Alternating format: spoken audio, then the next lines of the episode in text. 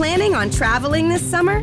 Make saving at the pump part of your plans with 2 times the fuel points from Harris Teeter. It's easy. Download your eVIC coupon, and for every dollar you spend with your VIC card, you'll get 2 fuel points.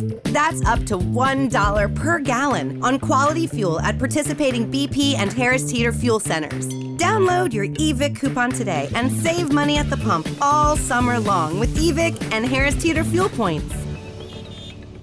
A meal that's easy to make and tough to put down? Unexpected.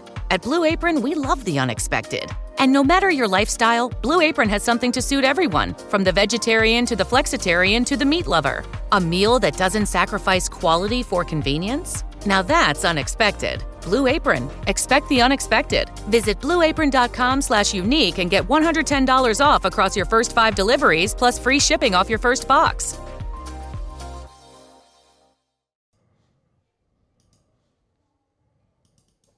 Barbara. Ciao Antonella, è un po' che non ti vedo in palestra. Ho avuto un infortunio al ginocchio e non riesco a camminare bene, figurati allenarmi. Hai provato la ginocchiera Fit Vitaly? Fit Vitaly? Dopo l'operazione al menisco di mio figlio è stata di grande aiuto. Che altri prodotti vendono? Hanno un set di elastici di diversa forza da usare sia per fisioterapia che per fitness. E poi questa sacca sportiva versatile con una rete per pallone, casco, giochi da spiaggia o altro. Io la uso per la palestra, mio figlio quando va a giocare a calcio con gli amici. Fantastico, tutti articoli per il benessere e lo sport. Dove trovi i prodotti Fit Vitaly? Li trovi sul loro sito fitvitaly.com, ma anche su Amazon e su eBay. E sai cosa? I proprietari sono genoani, un motivo in più per comprare da Fit Vitaly. Quando ti prendi cura della natura, essa ti restituisce solo il meglio. Scegli Honey Glow, l'ananas del monte coltivato in aziende agricole a emissioni zero. Del Monte presenta Genoa 1893 di Realtà Genoana. Dammi questo veleno, amore non resisto quasi più, la domenica a guardarti alla TV. Giorno, stanotte non dormo e per me va bene, anche se va male, le birre coi fratelli me ne sto, entriamo belli caldi nella nord, cantiamo come un'onda che viene dal mare, tutti sulle mani, non siamo tifoni. Oh. Genoa 1893 di Realtà Genoana. Ogni dopopartita del Genoa è solo su Radio Zena. Amici genuani, bentornati su Radio Zena a commentare il dopo partita di Genoa-Juventus con uno stato d'animo da manicomio. Con me Emanuele De Filippi in attesa che arrivino gli altri ragazzi dello staff di Realtà Genoana dallo stadio. Ciao Ema. Ciao a tutti, ciao ragazzi, buona serata, finalmente. Mamma. Finalmente, dai. Finalmente. Poi finalmente girata dalla parte giusta, però ma io faccio subito una premessa, mi vendo subito quello spicciolo che mi sto cercando di giocare da un po' di tempo a questa parte. Questo è il calcio ragazzi, cioè, questo è il calcio. Vincere con la Juve era impossibile, però vorrei dire il secondo tempo che abbiamo fatto, anche la fine del primo tempo in cui abbiamo tentato di vincerla come potevamo, il gol che si è mangiato Kin a 3 minuti dalla fine, il pareggio, il gol sbagliato da Miri, il rigore al 96esimo nello stesso punto dove l'aveva sbagliato. Questo è il calcio ragazzi, non bisogna mai mollare, perché per assurdo stasera eravamo già retrocessi 4 minuti prima della fine della partita e ora siamo lì di nuovo a conteggiare, a sperare eccetera eccetera. Ma non bisogna mai mollare, crederci sempre finché la matematica non ti dà per sconfitto. Sì, tutto giusto, più facile a dirsi poi che certo. A farsi, perché ognuno affronta le partite, le stagioni, i momenti di un campionato come abituato probabilmente ad affrontare altre cose più importanti. Certamente oggi la partita, se non guardiamo la classifica, se non guardiamo quello che può essere stato l'atteggiamento della Juve, che poi comunque alla fine ha preso un palo, si è mangiato il gol della vittoria un paio di volte, quindi non ha fatto sicuramente la figura della comparsa, possiamo dire che oggi Genoa ha fatto una partita gagliarda, ha meritato secondo me i 3 punti, abbiamo rimesso a posto alcuni ingranaggi che sembravano essersi persi dopo la sosta. Secondo me l'aver messo Frendrup a metà campo e non sulla fascia ha dato una verve al nostro centrocampo che era mancato sicuramente in queste ultime settimane. Hefti a destra mi è piaciuta, sono strafelice, l'abbiamo spesso criticato, forse anche ingiustamente, perché come spesso capita è stato magari più vittima della situazione che altro, però oggi Criscito veramente ha fatto un partitone, voleva sicuramente riscattare la macchia di settimana scorsa, ma il secondo tempo di Criscito oggi avrà portato avanti 40 palloni, ha crossato, ha giocato anche quasi da regista sulla fascia, era sempre pronto a giocare di prima. Oggi veramente Mimmo ha fatto una partita e come si può dire, la favola del calcio, gli ha rimesso il pallone sul dischetto allo stesso minuto, nella stessa situazione, stessa gradinata. Chiaro, il rigore nel derby, come ha detto anche lui dopo la partita, è una macchia che si porterà avanti per tutta la vita, perché comunque la stracittadina parla da sola, però oggi proprio ci ha regalato una bella soddisfazione. Battere la Juve è sempre qualcosa di importante, servirà a quello che servirà, ce ne accorgeremo tra 2 settimane, però oggi andiamo a dormire tutti un pochino più sereni, più contenti, almeno teniamoci la gioia di aver battuto la Juve.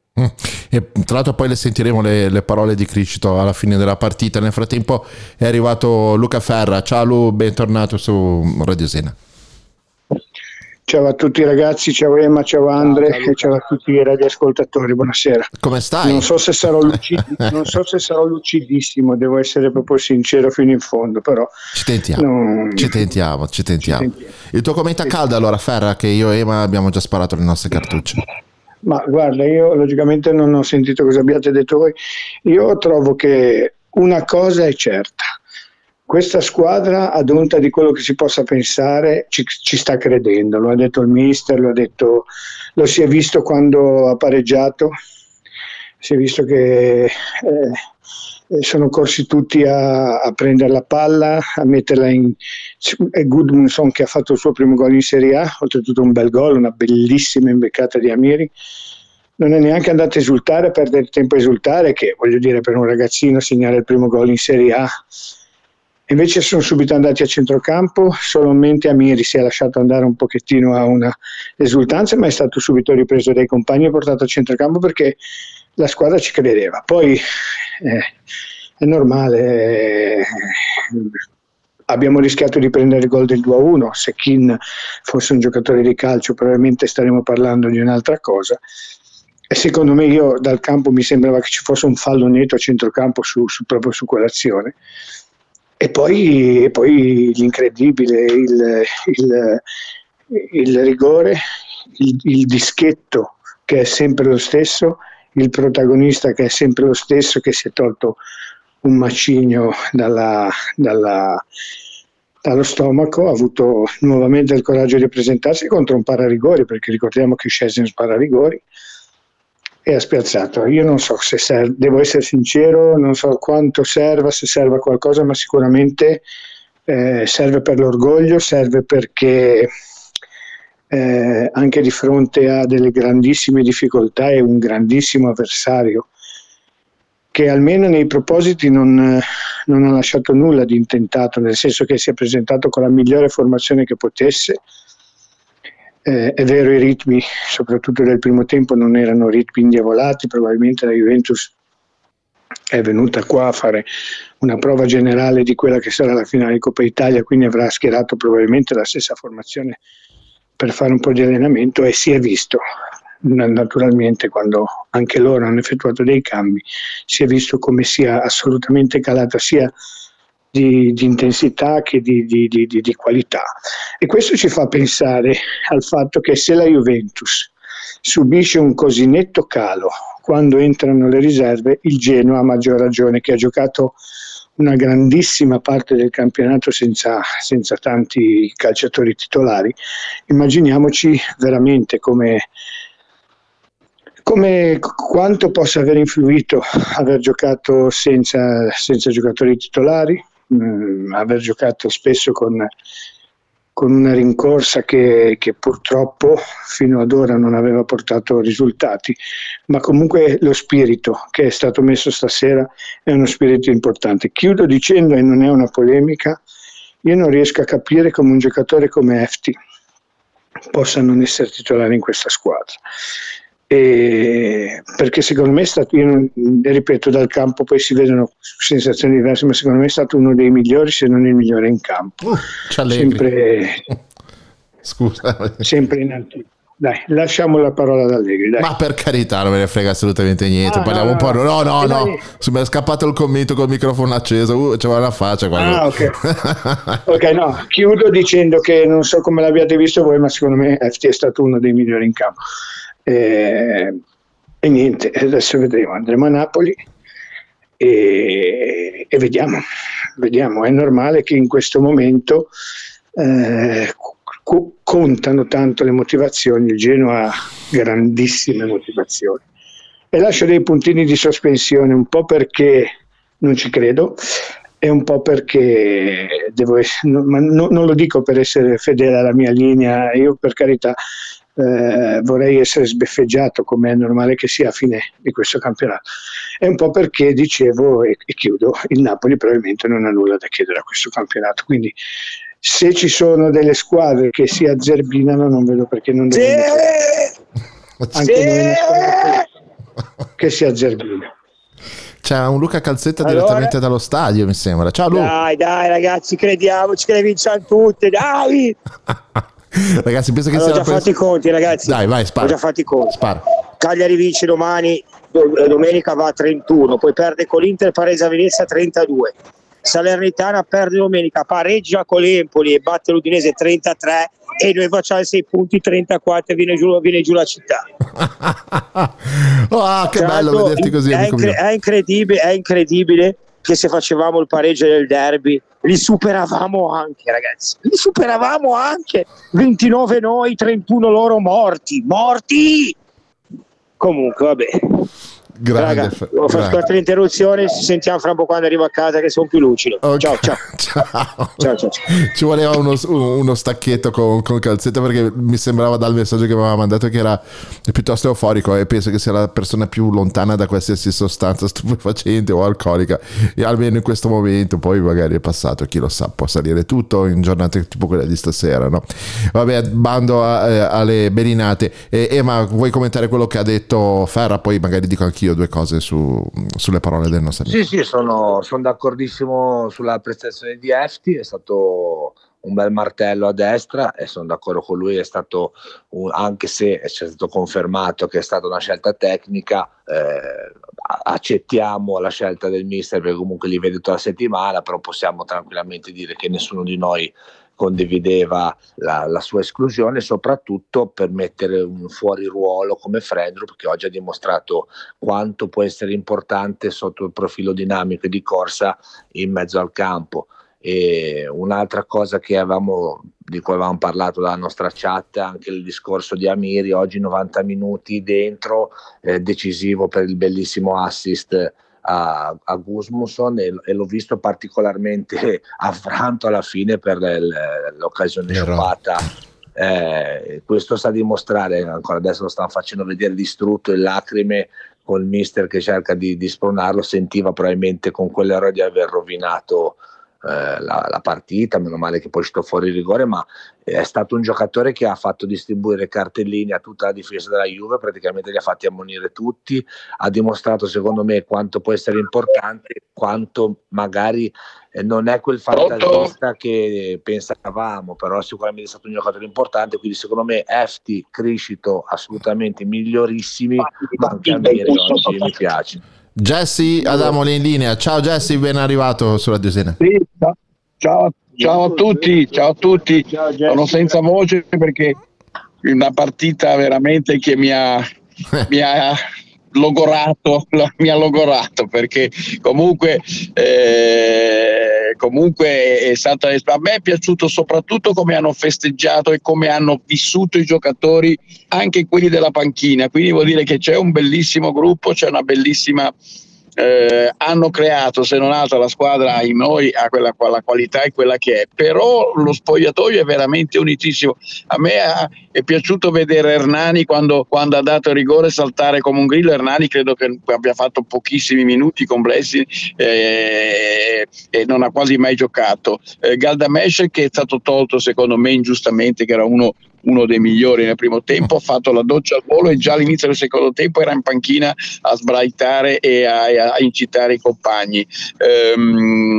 Quindi il gruppo, per non parlare di Masiello, per non parlare di Amiri, come oggi era calato nella parte, si vede che finito sto Ramadan, finite tutte le sue disavventure, diciamo, fisiche, virali, di Covid eccetera, giocatore, a parte la palla gol straordinaria che ha dato a Gudmundsson, è andato a togliere lui il fumogeno perché nessuno si alzava degli addetti a toglierlo, ha tolto lui il fumogeno che era entrato in campo, gasatissimo. Poi non so se voi siete d'accordo, secondo me c'era un rigore netto per il Genoa quando Guamiri ha centrato Szczęsny, dopo che l'arbitro aveva concesso il vantaggio per il fallo su Frendrup. Il regolamento è chiarissimo: quando un'azione in area di rigore non si concretizza, l'arbitro dal vantaggio non si concretizza, deve tornare indietro e concedere il calcio di rigore. Quindi c'era il rigore già un attimo prima. Poi a tornare al gruppo, che era veramente molto, molto così partecipe, all'ultima palla tutta la panchina, Portanova, tutta la panchina erano a gridare buttiamola dentro perché è finita, buttiamola dentro,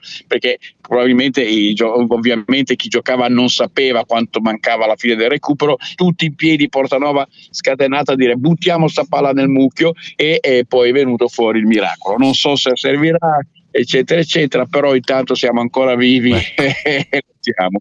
Ecco, bisogna crederci sempre, ragazzi, c'è poco da fare, anche le situazioni che sembrano più intricate o impossibili, se hai un po' di hai un qualcosa da giocarti, hai una carta ancora da giocarti, bisogna che te la giochi prima di alzare il tavolo. Questo penso che sia la grande lezione un po' per tutti i genuani, come diceva Emanuele, anche ognuno ha il suo carattere e vive il Genoa a seconda di quello che lo spirito e la forza in quel momento ti riescono a dare. Però uscito, ho trovato qualche genuano, la Juve ce l'ha regalata, la Juve storicamente la Juve no, non regala mai niente.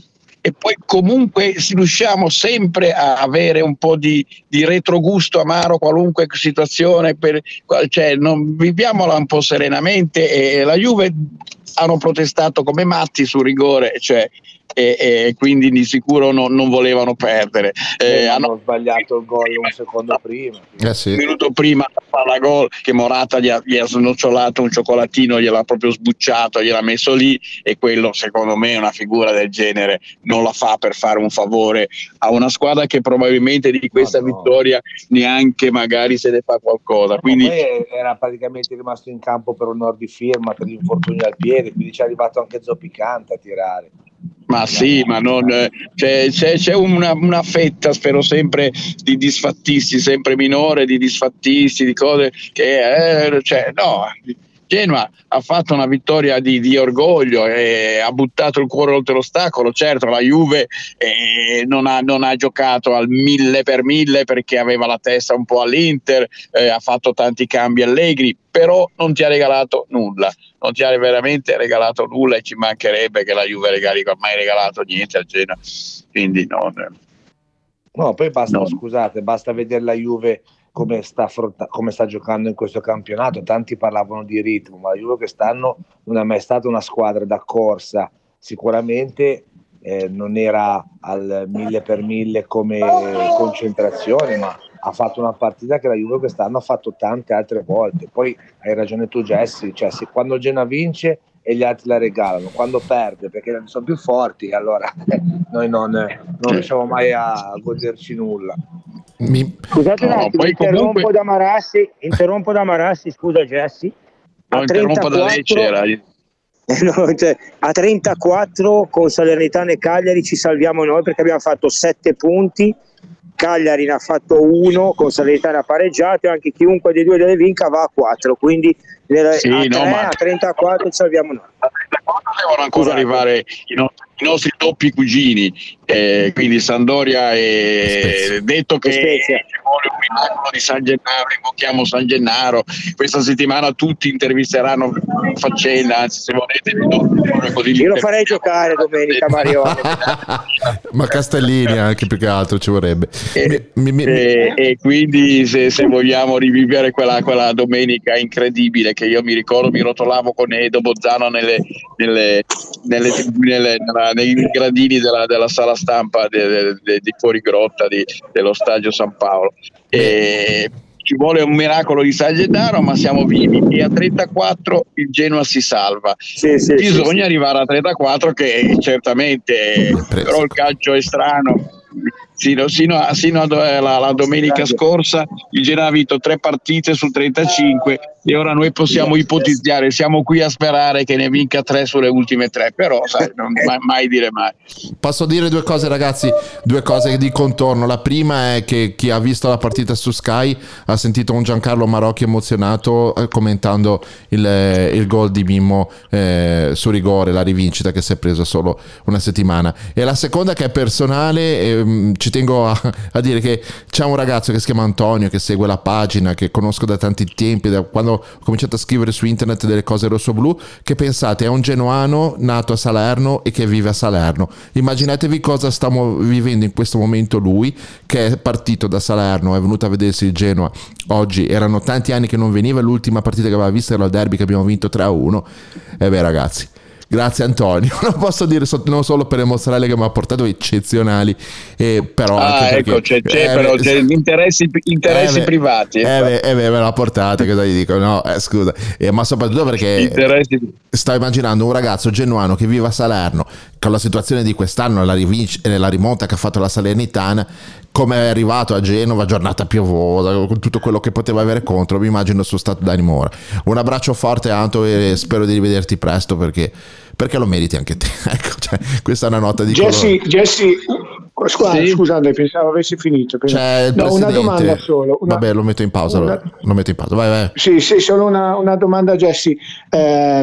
Io ti ho visto immediatamente dopo la fine della partita, eri ancora con l'adrenalina della partita, adesso siamo tutti un po' più, io anche, siamo tutti un po' più. Ho strapazzato 2 genuani che si lamentavano del risultato, perché la Juve li avevo un po' strapazzati, è vero, però adesso a bocce ferme, con un'adrenalina un po' che è un po' calata.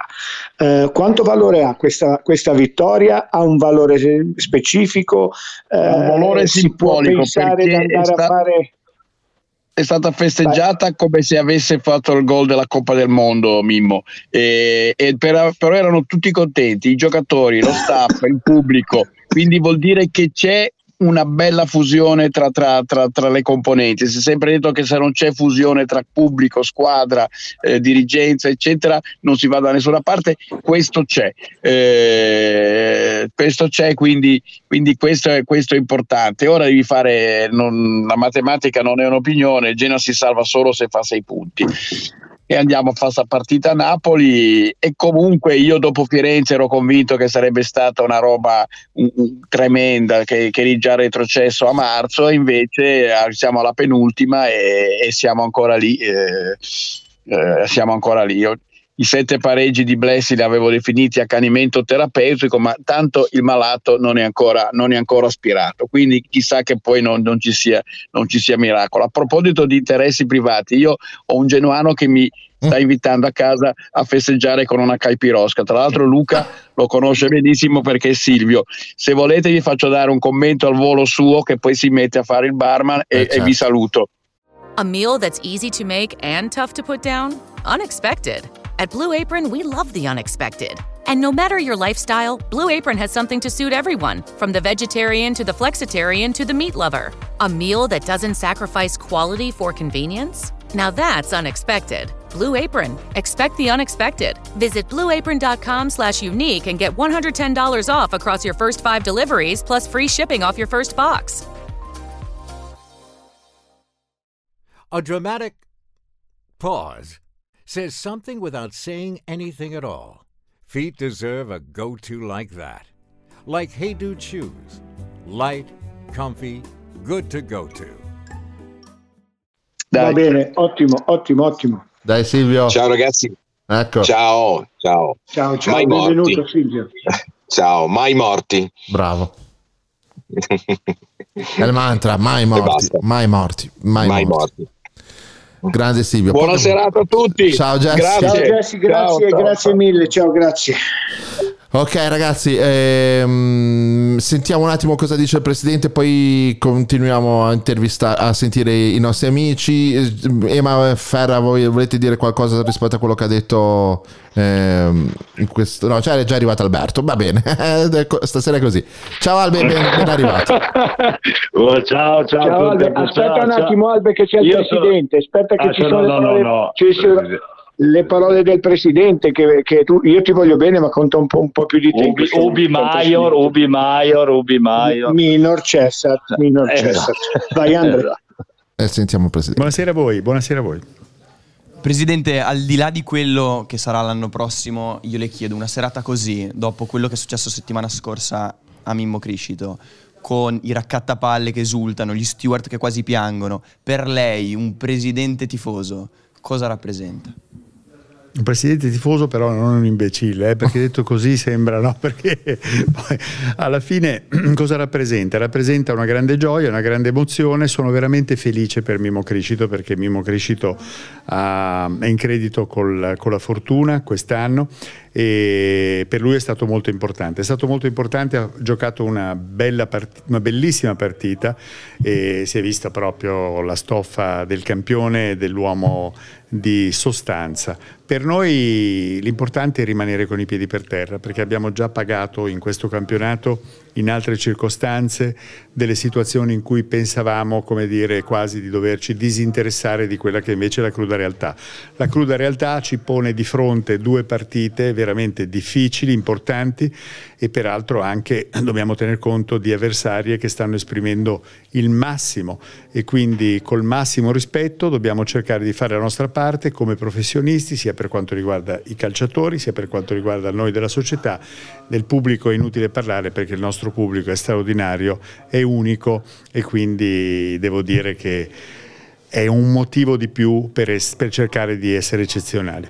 Infatti uno sprone incredibile questo pubblico davvero pazzesco che ha sostenuto la squadra, ma io direi ancor prima dell'inizio di questa partita, nel corso di questa settimana complicatissima. Come è stata vissuta questa settimana da parte della società, dell'allenatore, dei giocatori? Magari il fatto di giocare questa partita con un po' più di leggerezza, non avendo di fatto più, non nulla da perdere, ma comunque avendo uno spirito diverso rispetto al derby che pesava tantissimo e provavate sensazioni ancor più importanti. Ecco, come l'avete vissuta questa settimana? Come siete arrivati a questa partita? Con quale spirito? Ma con grande determinazione, con la consapevolezza che in larga misura dipendeva da come affrontavamo la partita. Ci sono stati momenti difficili, ci sono evidentemente, inutile negarlo, come in tutte le società, come in tutte le situazioni, come in tutti i gruppi di lavoro, dei momenti di incomprensione, perché quando non arrivano i risultati evidentemente non è facile, non è semplice mantenere la barra dritta. Noi abbiamo appunto un valore straordinario che è quello del pubblico. Vabbè, capite, il pubblico non è solo quello che oggi ha gremito la Gradinata Nord, il pubblico è quello che fondamentalmente ci segue con passione anche da casa, e quindi devo dire che questo è realmente il 12° uomo. Noi quest'anno abbiamo avuto una situazione veramente difficile, siamo passati da una società all'altra, da un gruppo di lavoro all'altro, abbiamo dei manager che devono ambientarsi nel calcio italiano, e quindi ci sono tutte le condizioni, diciamo, per rendere il tutto difficile. Evidentemente la classifica lo rende ancora più difficile, per cui noi non è che dobbiamo essere leggeri, dobbiamo essere umili, determinati e soprattutto molto responsabili.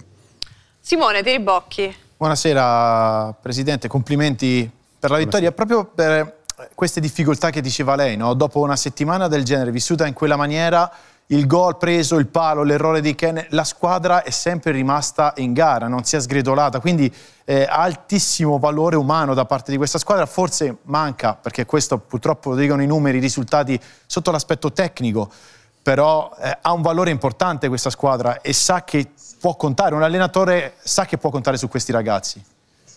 Sì, guardi, io sull'aspetto tecnico appunto non posso addentrarmi perché potrei sembrare superficiale e insufficiente.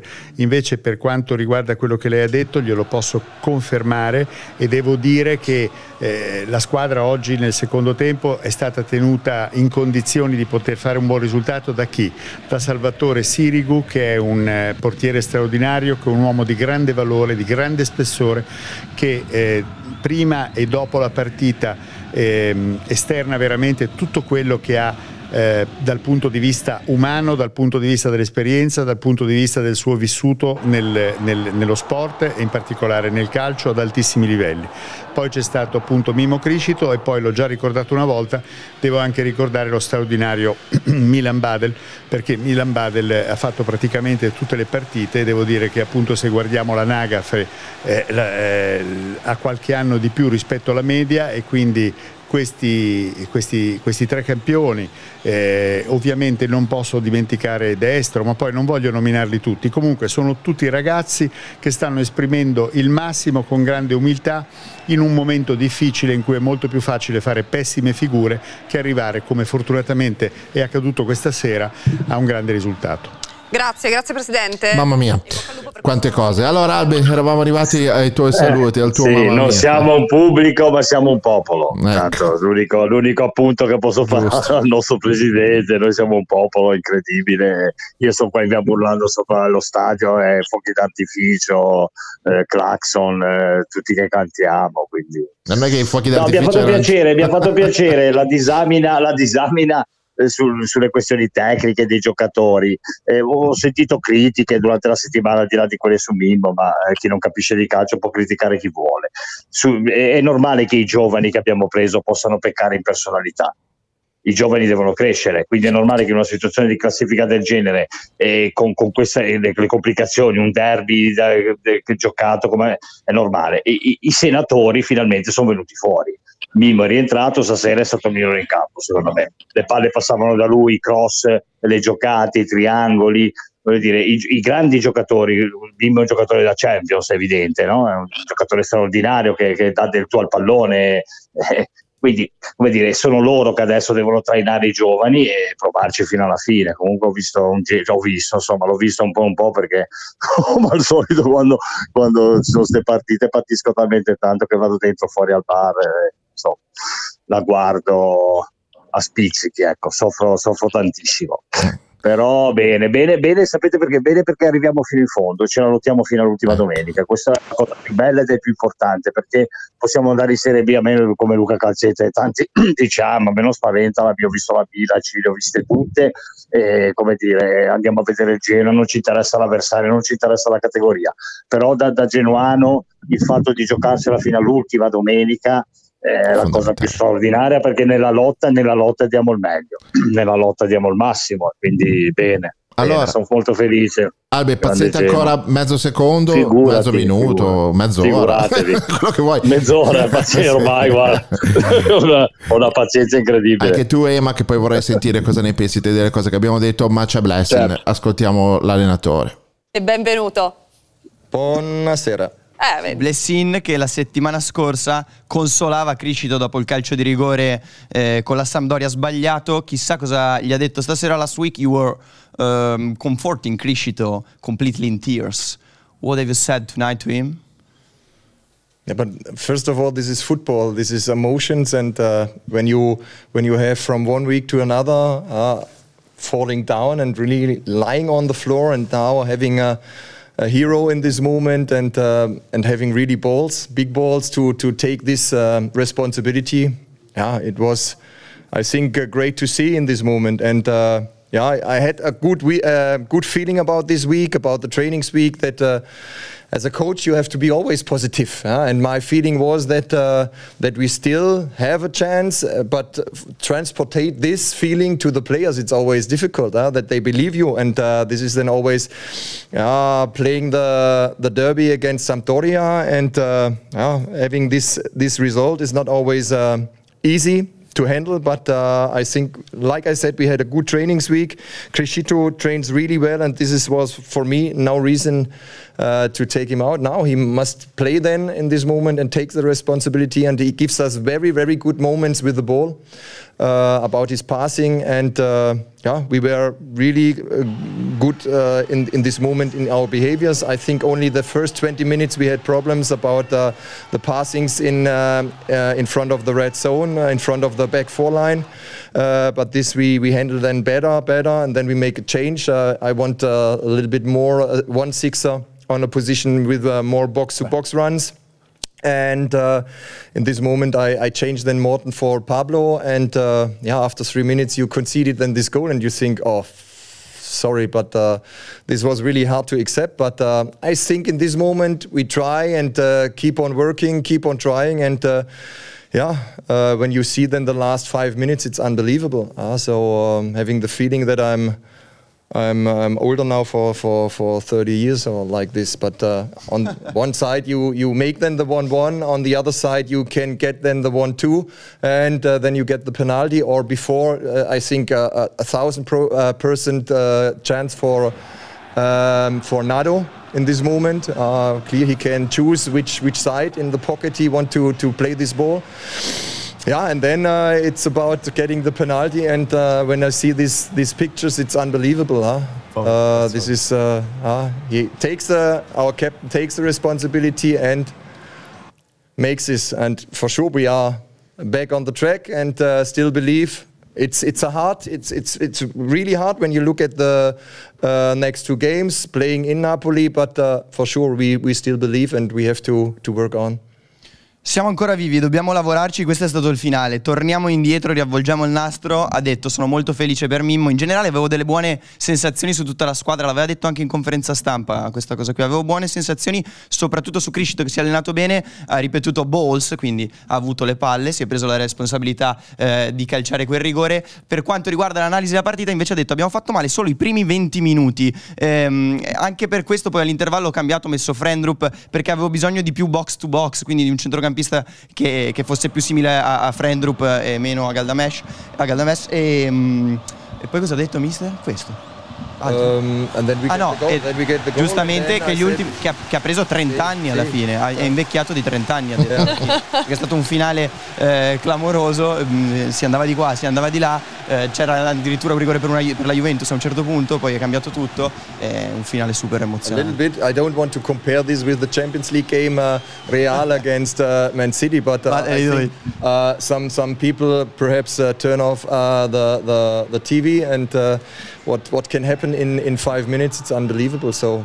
Non la vuole comparare ovviamente al livello della Champions League, Manchester City, Real Madrid, però ci sono quei 5 minuti matti così, che se qualcuno cambia canale li vede.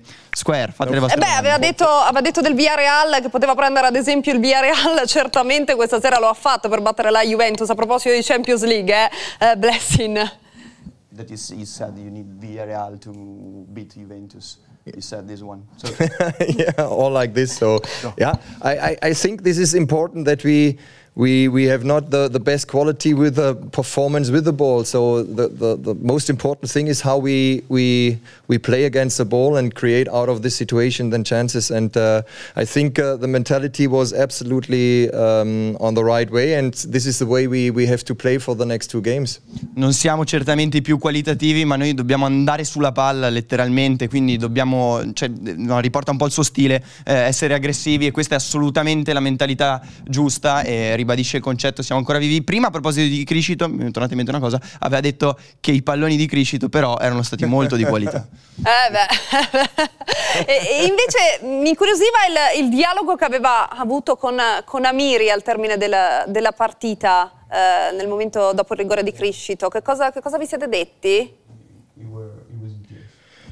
Yeah, for sure. When he makes an assist. The pass was amazing. Directly then on the deep running Albert. This was perfect. But for sure, when you have 1,000% chance, and you, like I said, you can choose the pocket left or right, and you don't score in this moment. It's hard. But he makes a good game, and I think in the first half he was.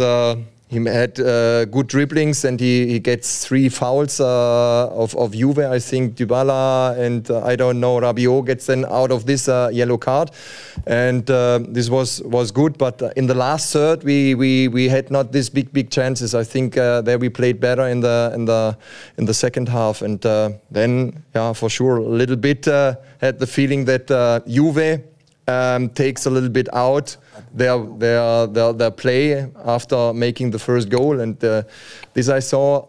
Did you say him here? What were you saying? Cosa le stava dicendo?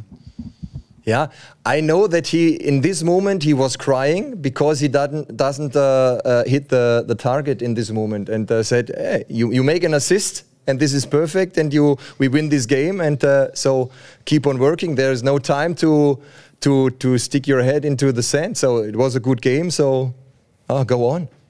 Vai avanti, hai fatto una grande partita, anche il discorso l'aveva iniziato da lì, ha fatto un assist, ci teneva a sottolineare che ha fatto un bellissimo assist per Gudmundsson, lì è cambiata la partita perché poi la Juve è venuta fuori, allora è lì che abbiamo vinto la partita, e quindi gli stavo dicendo semplicemente questo. Aggiunge che Amiri ha preso dei falli fondamentali durante il primo tempo, soprattutto sulle ripartenze, ha fatto uscire fuori la squadra, e quindi gli diceva sostanzialmente questo. Grazie Blessin, grazie davvero, in bocca al lupo. Grazie, buonasera. Giustamente. Ciao. Farmacia dell'Aquila dal 1905, al vostro servizio 365 giorni all'anno. Ti aspettiamo in via Giacometti 34 Rosso, a due passi dalla stazione Brignole. Sempre aperti con orario continuato dalle 8 alle 21. E torniamo in diretta qua su Radio Zena. Ragazzi, sta succedendo di tutto, in onda, fuori dall'onda, di tutto e di più. Vabbè, abbiamo sentito i commenti dei protagonisti in campo. È arrivato anche Calze, mi sembra di sentire, io non so. Ragazzi, eccolo. Sono col grande Luciano Pacagnini, ecco. Grande, quante ne ha viste Luciano, quante ne ha viste? È qua con me, commosso. Ciao ragazzi. Ciao Luci. Ciao. Com'è raga? Tutto bene? Ci crediamo ancora? Sì. Certo, ci crediamo Luca, ci crediamo. Ciao, sono Alberto, ciao a tutti. Ma certo che fuori no?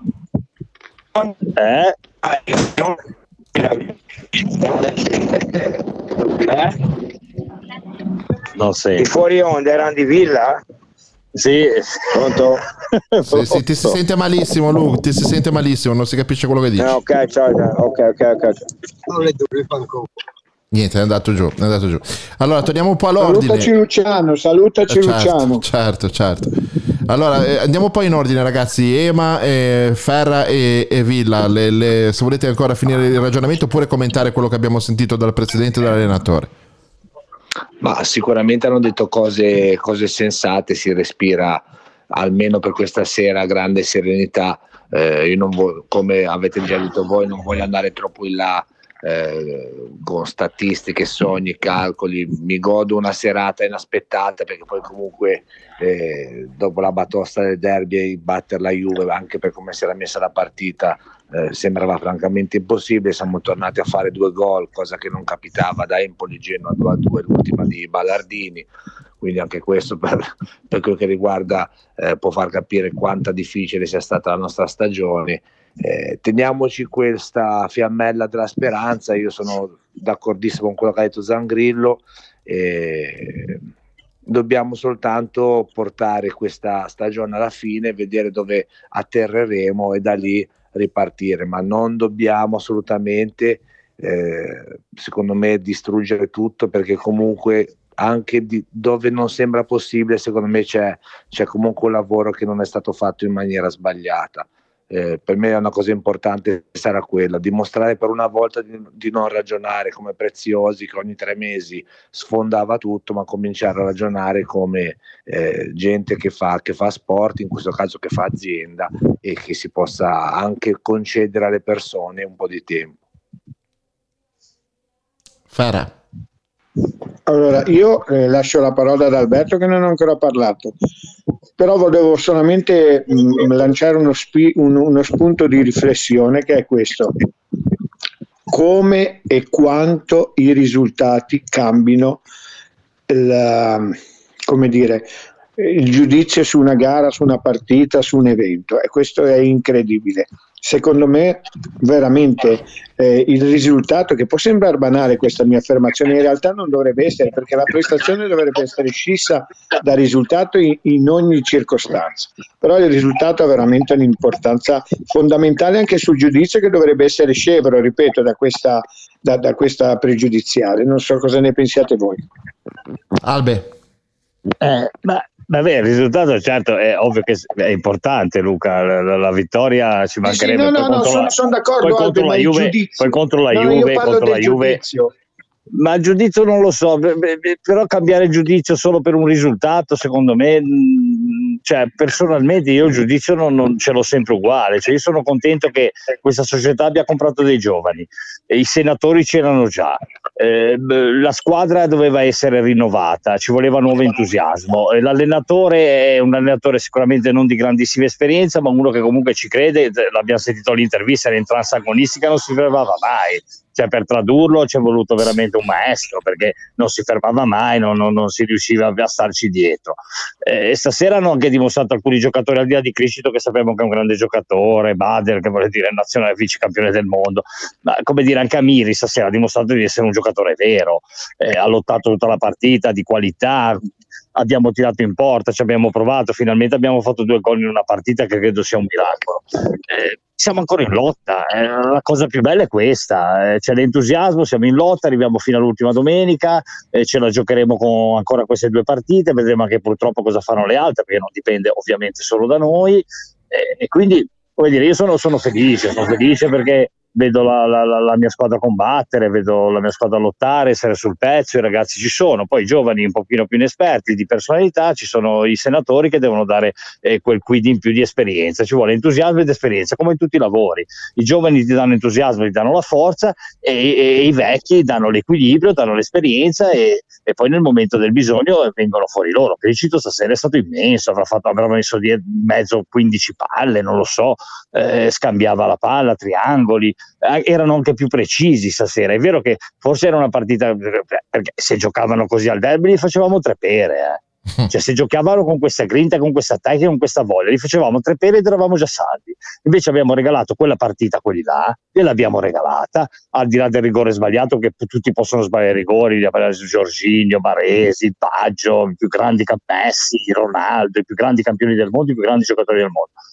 Purtroppo è capitato al derby sotto la Nord all'ultimo minuto, come al solito roba da Genoa, roba solo da Genoa questo, e come stasera è roba da Genoa, va bene così, festeggiamo, stasera c'è grande festa e continueremo a festeggiare tutta la notte, e va bene così. Ma credo che sia arrivato il momento di salutarti e di ringraziarti ovviamente per aver sverginato la serata. Questa roba da Luca Calzetta, sì. Lo sverginamento non nulla togliere a Dema, però ci sta, è mezzanotte, ci sta.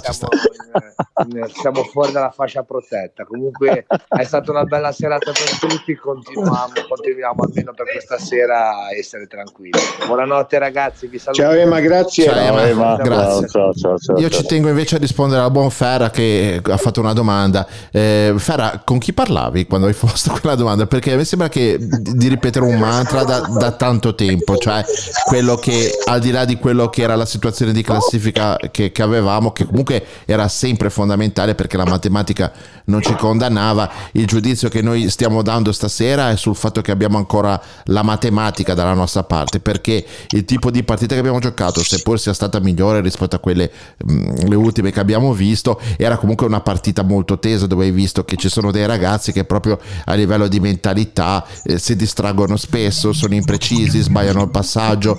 Mi viene in mente più che altro la squadra del primo tempo, ma Genoa è questo, l'abbiamo sempre detto, con i suoi limiti, i suoi difetti. Destro quando la partita era ancora in bilico, anzi quando Genoa stava ripossessandosi della partita, ha sbagliato un'occasione che sì, vabbè, va già bene che ha preso la palla, era una palla veloce, però il destro vero ci è mancato per tutto il girone di ritorno, ed è, se siamo in questa situazione, probabilmente perché i giocatori giovani che non hanno le capacità di gestire i momenti fondamentali della gara, Destro che per caratteristiche, carattere non è il centravanti che ci serviva nella seconda parte della stagione. Per tutti questi motivi eravamo ancora lì a giocarci, la prima a 3 punti dalla salvezza, poi a 4, e stasera grazie a una vittoria contro una squadra che è come il Napoli, che è come il Bologna, sono squadre avversarie che devi battere. Se ti va bene ci riesci, se non ti va bene non ci riesci. Il mio giudizio non cambia niente, finché c'è la matematica a dire che siamo vivi io continuo a crederci, perché abbiamo delle chance, abbiamo delle caratteristiche, abbiamo trovato l'alchimia tra squadra e società e tifoseria. Per fortuna quelli che speravano altri tipi di reazione dalla parte della gradinata sono stati ammutoliti dalla reazione spontanea di tutti quelli che erano allo stadio, ma anche di quelli che non erano allo stadio ma che la pensano in un certo modo. Questo è successo, soltanto questo. Dobbiamo crederci, ragazzi, finché abbiamo un minuto di vita respiriamocelo, godiamocelo. Ok, allora dopo questa risposta probabilmente mi sono reso conto sia dalla tua risposta che da quella di Alberto di non essere stato molto chiaro nella domanda. Sì. Io sono in confusione, però. No, ma se in due non è colpa della tua domanda, è una confusione del momento. Se in due mi rispondete qualcosa che c'entra poco con quello che ho chiesto, vuol dire che non mi sono soffermato a farla bene la domanda. Allora io dico, la metto in questo modo: il giudizio di questa gara, qualora il risultato non fosse arrivato, avessimo perso 1-0. Scusa. Sarebbe stato lo stesso? Sì, e quindi certo, perché no? Scusa. Sì, assolutamente, Luca, perché il Genoa ha giocato una grande partita e c'è rammarico, perché questo è il Genoa aggressivo di Blessin che abbiamo visto le prime partite, e se questo Genoa aggressivo continuava in tutte le partite, o quantomeno ci provava in tutte le partite, noi saremmo in un'altra situazione di classifica. Qui qualcuno ha mollato, qualcuno non ci ha creduto, secondo me. Perché non è possibile che stasera giocano con questa grinta. Metti che la Juve è arrivata qua un po' più molla, metti che la Juve, tutto quello che vuoi, ma al derby che partita hanno giocato? Io me li sarei mangiati vivi, era da mangiarli il cuore. Perché loro devono lottare così, perché se lottano così hanno le capacità di poter vincere qualsiasi partita, anche se abbiamo difficoltà a fare gol, e questo l'abbiamo capito che Amiri si è mangiato un gol che eravamo 3-1, gli ha tirato in bocca al portiere di nuovo. E Cubano fa casino, Destro sbaglia, cioè cosa cambia? Non è cambiato niente dal giudizio. Partita, il Genoa ha giocato un'ottima partita stasera, finalmente, ma difatti la gioia è quella. Poi il risultato ovviamente è la ciliegina sulla torta, perché ci tiene ancora in lotta, e a noi lottare piace, soffrire piace. Da genuani noi lottiamo e soffriamo da sempre, quindi è nel nostro DNA, nella nostra natura, ci piace un sacco così, anzi ci piace di più, oserei dire. Le cose facili non ci piacciono. Io ho fatto questa domanda perché allo stadio i giudizi erano talmente trancianti. Io sono d'accordo con voi, Io sono d'accordo con voi che il Genoa ha giocato una discreta partita, soprattutto in alcuni elementi, però la mia domanda era per capire, cioè, che poi è una domanda, cioè nel senso, io continuo a soffermarmi sul fatto, e in questo momento ne sono nuovamente certo, però per carità è una mia sensazione che i risultati cambino l'approccio e l'analisi della partita. Ripeto, però, guarda, noi al bar eravamo un gruppo e tutti ragionavamo invece che stavamo giocando un'ottima partita. Io ho visto un buon Genoa, perché il risultato certo che cambia, ovvio, che ti dà l'entusiasmo, ti dà la voglia di lottare, ti tiene ancora in corsa. Sono d'accordo con te. Genoa stasera ha giocato a pallone, ha giocato a calcio. Cioè, ora togliamo il fatto di essere tifosi, facciamo l'analisi della partita. Genoa ha giocato bene, ha tenuto testa ad una grande Juve, la Juve ha dei grandissimi campioni, 1-1 sono tutti più buoni dei nostri. Money is the number one cause of stress and the number two cause of divorce. Make your money go further and work harder with a certified financial planner from Facet Wealth. Financial planning used to focus on retirement, but Facet helps you with today. You get a dedicated financial planner that guides you through every financial decision. Inflation, interest rates, stock market changes, home prices. How do you figure it all out? Well, every advisor at Facet is a certified financial planner and fiduciary. That's just a fancy way to say they have the best training, and they're legally bound to do what's in your best interest. This isn't just about investments. It's about taking care of your money so you can start living a better life today. Facet has a simple flat fee, no hidden charges, and with nothing to sell, there are no commissions. Visit tryfacetwealth.com for 2 months free off your first year of financial planning. That's tryfacetwealth.com. Facet Wealth is an SEC-registered investment advisor. This is not an offer to buy or sell securities, nor is it investment, legal, or tax advice. Come si fa a dire che il Genoa stasera non ha giocato bene? Se perdeva, aveva giocato bene. Se pareggiava, aveva giocato bene.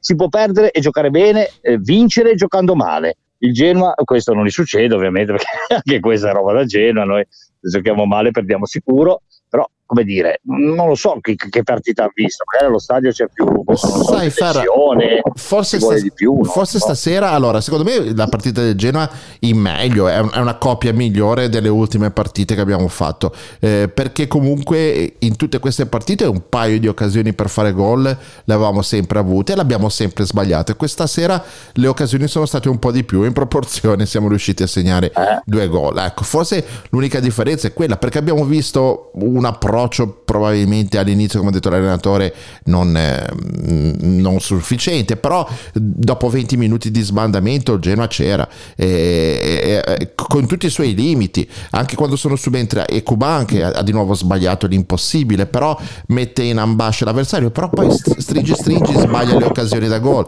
allora sei lì che ti rammarichi, però ragazzi, però cioè... puntano l'uomo, sì, puntano l'uomo, sì, Andrea, sì, ma... puntano l'uomo e provano a saltarlo, creano la superiorità numerica, lo stesso Yeboah che sbaglia tutto quello che vuoi, ma è uno che punta l'uomo e lo salta, se lo salta crei la superiorità numerica e puoi essere pericoloso, sì, è così che provi a vincere le partite, è così che le provi a vincere. Il rigore è arrivato da Yeboah che, come tutti noi certo, diciamo, vabbè, ma cos'è che Yeboah è il mio idolo, per me Yeboah è il centravanti del Genoa, io lo amo, che non è cambiato niente secondo me nel giudizio della partita rispetto al risultato, perché abbiamo visto più o meno sempre le stesse cose nel bene e nel male, un po' meglio oggi perché poi se abbiamo vinto indubbiamente in meglio, cioè, sicuramente gli episodi sicuramente sono stati più favorevoli, sia anche quelli contrari, non soltanto quelli favorevoli, ma poi cioè, è proprio il disegno che è di nuovo incredibile, perché ragazzi, cioè, adesso noi qua siamo tutti belli entusiasti, però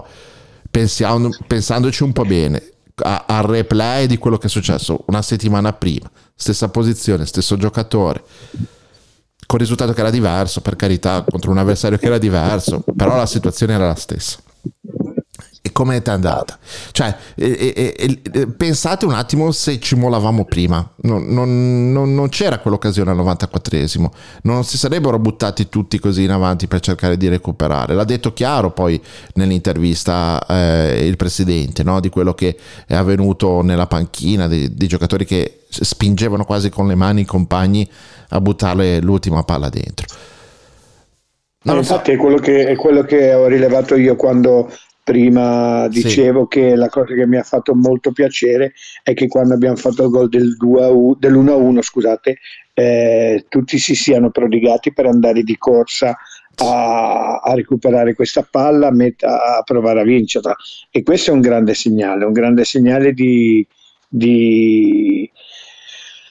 come si dice, di attaccamento, sì, di compattezza, sì, io sono convinto. Ma avevi dubbi tu Luca su questo? No, non avevo dubbi, avevo dei dubbi sulla tenuta mentale, forse sulla tenuta psicologica dei ragazzi. No, in realtà io avevo dei dubbi, e mi perdonerete se li esprimo, sul fatto che questa squadra riuscisse a mantenere come dire, la concentrazione, forse neanche la capacità di andare a fare dei gol, perché io una squadra che segni così poco come il Genoa non me la ricordo, e andare a segnare 2 gol proprio in una circostanza come questa è qualcosa di particolare. Se andiamo a vedere, arriviamo spesso, allora il Genoa gioca secondo me molto bene in difesa, gioca discretamente bene a centrocampo, e poi quando deve fare quel qualcosa in più forse saranno gli interpreti, sbaglia l'ultimo passaggio oppure addirittura la conclusione. Se noi andiamo a analizzare la partita di oggi, ha molte similitudini col derby, certo. E però al contrario, nel senso abbiamo giocato meglio e abbiamo sbagliato meno. Palle c'eravamo con la Sampdoria, abbiamo perso tutte le seconde palle, erano loro, che sono una squadra di morti. Ma la differenza è tattica, Alberto. La differenza è tattica. Non abbiamo lottato, siamo entrati col vitello. Ma anche perché loro erano in più a centrocampo, e il centrocampo è la zona nevralgica del gioco, e quando perdi il centrocampo. E in più, mister Blessin mi perdonerà, ma i due esterni che hanno giocato questa sera, Hefti e Criscito, sono due esterni veri, mentre invece nel derby il ragazzino Frendrup, che oggi quando è entrato non capisco neanche come mai abbia tolto Galdamesh, ma comunque quando è entrato è un ragazzino che vuol sempre far dare la palla, non si nasconde mai, la gioca, entra in percussione, è un bel prospetto. Però vederlo laterale di destra in una difesa a 4, quando hai un laterale di destra titolare, questo è veramente qualcosa che non sono riuscito a capire.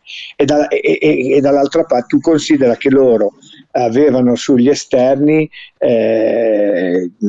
Candreva e adesso non mi viene in mente l'altro esterno dall'altra parte. Comunque sì, vabbè, Gaudenzio, come mi sparta via il nome. Come si chiama? Quello che ci ha fatto Agode, vabbè, l'altro.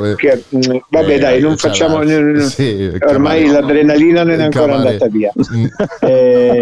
Augello, Sabiri, con l'avanzato. No, i bassi avevano Berezinski e Augello, invece da alti avevano Candreva e Sabiri, e in più avevano tre al centrocampo e avevano un'unica punta. Sabiri spesso accompagnava, o Sabiri o Candreva accompagnavano l'unica punta, che era Caputo, e nella zona nevralgica eravamo di meno. Ma detto questo, il fatto che avessero due esterni che ti hanno comunque fatto girare, probabilmente se ci fossero stati questi nostri due esterni, quindi Criscito ed Hefti, le cose sarebbero state diverse. Però parlare di sé di mano non conta niente. Io dico, stasera, per quello che ho sentito allo stadio, tutti erano un pochettino incinghialiti, erano arrabbiati, erano delusi. Il Genoa ha giocato una discreta partita, gioca sempre delle buone partite, ma non erano arrabbiati per la partita, erano arrabbiati perché è una posizione di classifica che rischiava di condannarci, rischia di condannarci alla Serie B. Credo che l'arrabbiatura sia per la Serie B. Come si può essere arrabbiati per come il Genoa ha giocato stasera? Avevamo la Juve, però ci vuole l'analisi deve essere fatta lucida, lucido io non sono. È per quello che io ho fatto questa domanda. È per quello che io ho fatto questa domanda. Genoa stasera giocava con la Juve davanti il tridente era Dybala, Ken e Vlahovic. Sappiamo di cosa stiamo parlando, ma non lo so io come fanno a vedere male il Genoa stasera, che ha visto male il Genoa, non capisce di calcio, o era anche loro in trans agonistica da Serie B, e quindi qualsiasi cosa facevano sbagliavano e dovevano criticarli, perché andare in Serie B gira le palle a tutti. Io non ho visto niente. Io non ho visto un minuto di partita, in trans agonistica, occhio a trans. Non ho visto niente, neanche io ho visto niente, ma io un pezzo l'ho visto un po' alla televisione. Ciao Luca, ciao grande Luca, raccontatemi com'è andata, perché non so niente. Abbiamo vinto? Sì, forse quello me ne sono accorto, però l'unica cosa che ho visto. Comunque a parte gli scherzi, raga, Hefti e Mimo, ha ragione Luca, sentivo ora, non averli messi al derby è veramente una roba clamorosa. Però ragazzi, ma perché sempre sta dietrologia? Ragazzi, Hefti oggi ha fatto 2 o 3 errori gravissimi in difesa, che ti fa capire perché ha scelto un atteggiamento difensivo con un giocatore che magari è meno difensore di lui, però magari è più attento in determinate fasi. Io non credo che sia un pazzo questo allenatore. bisogna... Andre non ha detto che è un pazzo. Ma chi ha detto che ha sbagliato, ragazzi? Cioè, noi oggi abbiamo approfittato di Hefti perché non avevamo niente da perdere. Io lo dico che ha sbagliato, non approfittate di nessuno, per cortesia, non approfittate di nessuno. No, no, ma per me ha sbagliato. Ma per carità, l'opinione mia, Andre, ci mancherebbe, poi ti puoi dire quello che vuoi. Ma certamente, no, stavamo grosso come una casa. Dai, ragazzi, stasera l'abbiamo visto Hefti presente in ripartenza, in anticipo, a rompere, ad accorciare, a fare le diagonali. Hefti è un terzino vero. Frendrup è un centrocampista, non è un terzino, certo, ma è ovvio. Però l'allenatore non è un pazzo. Io l'ho visto bene, Lu, l'ho visto bene, devo essere sincero. Sì, l'ho visto, secondo me sì, l'ho visto bene. Beh, uno che fa ancora un po' di confusione, però si fa dar palla, è uno che non si nasconde, ha provato anche a tirare. Ecco, il mistero dei nostri calciatori, Amiri anche, probabilmente tirano, quando capita a noi sottoporta la palla diventa una palla medica, perché tirano sempre molto piano. Non so se anche voi abbiate avuto questa sensazione, ma sembra che tirino con una palla medica, è incredibile. Comunque, dai. Allora, ragazzi, comunque abbiate pazienza, io rispetto le opinioni di tutti, ci mancherebbe altro. Però non è che devo difendere d'ufficio l'allenatore. Non è che devo difendere. Eh sì, perché se vi parlate sopra e ridete non è che è tanto piacevole, no? Mettetevi un po' in panni, no? Però io quello che voglio dire, io non è che voglio difendere. No, vabbè. Ragazzi, se volete divertirvi andate avanti. Io volevo dire solo una cosa, che per me questo allenatore, con tutti i difetti che ha, l'inesperienza, la giovinezza, quello che volete, fa delle determinate scelte sulla base del tipo di partita che deve fare. Il fatto di aver scelto di mettere un giocatore che non è un terzino in quel ruolo non significa che è pazzo, significa che evidentemente il terzino che aveva a disposizione non gli dava determinate garanzie tattiche. Nella partita che c'era oggi, che era soltanto da vincere, se l'è rischiata. Per cui dire che è stato un errore quello di fare giocare il mediano al posto del terzino nel derby, non sono d'accordo, è soltanto lì. Poi avete ragione voi, però almeno non prendetemi in giro, è la mia opinione, rispettatela. Ma chi ti ha preso in giro? Ma veramente no, ma io vabbè, ok, allora ho capito male io. Guarda che Hefti, Andre, sai cosa penso io? Andre, Hefti ha pagato l'errore su Leao col Milan, che non ha chiuso la diagonale. Leao ce l'aveva dietro, lui non ha chiuso la diagonale, è andato verso la porta invece che chiudere in diagonale. Ma rivedetevi anche la partita di oggi, perché l'ha fatti due volte lo stesso errore, lo stesso identico errore. Ma ce l'ha quell'errore. Allora, ma io sono d'accordo con te, almeno ridevo per prendere di giro, ci mancherebbe altro. E basta. Ragazzi, però posso fare una domanda? Finisci, Andre, poi faccio una domanda. No, quello che dico io è che comunque sia, poi alla fin fine bisogna anche rispettare un allenatore che sbaglia, o un giocatore che non è nel suo ruolo e che comunque cerca di dare il meglio. Tutto lì, perché purtroppo, e torno a dire, in questa fase della stagione andiamo sicuri in Serie B. Stavolta il portasfiga lo faccio io, andiamo sicuri in Serie B. Però quando ci sono dei giocatori che stanno ancora giocandosela, la critica e il dire questo qua lo teniamo, quell'altro ripartiamo, è sbagliatissimo. Ragazzi, con calma affrontiamo le cose e affrontiamole alla fine. Adesso vado a fumarmi una sigaretta, avete un'ora di tempo per parlare, io sto zitto. Io sto fumando una.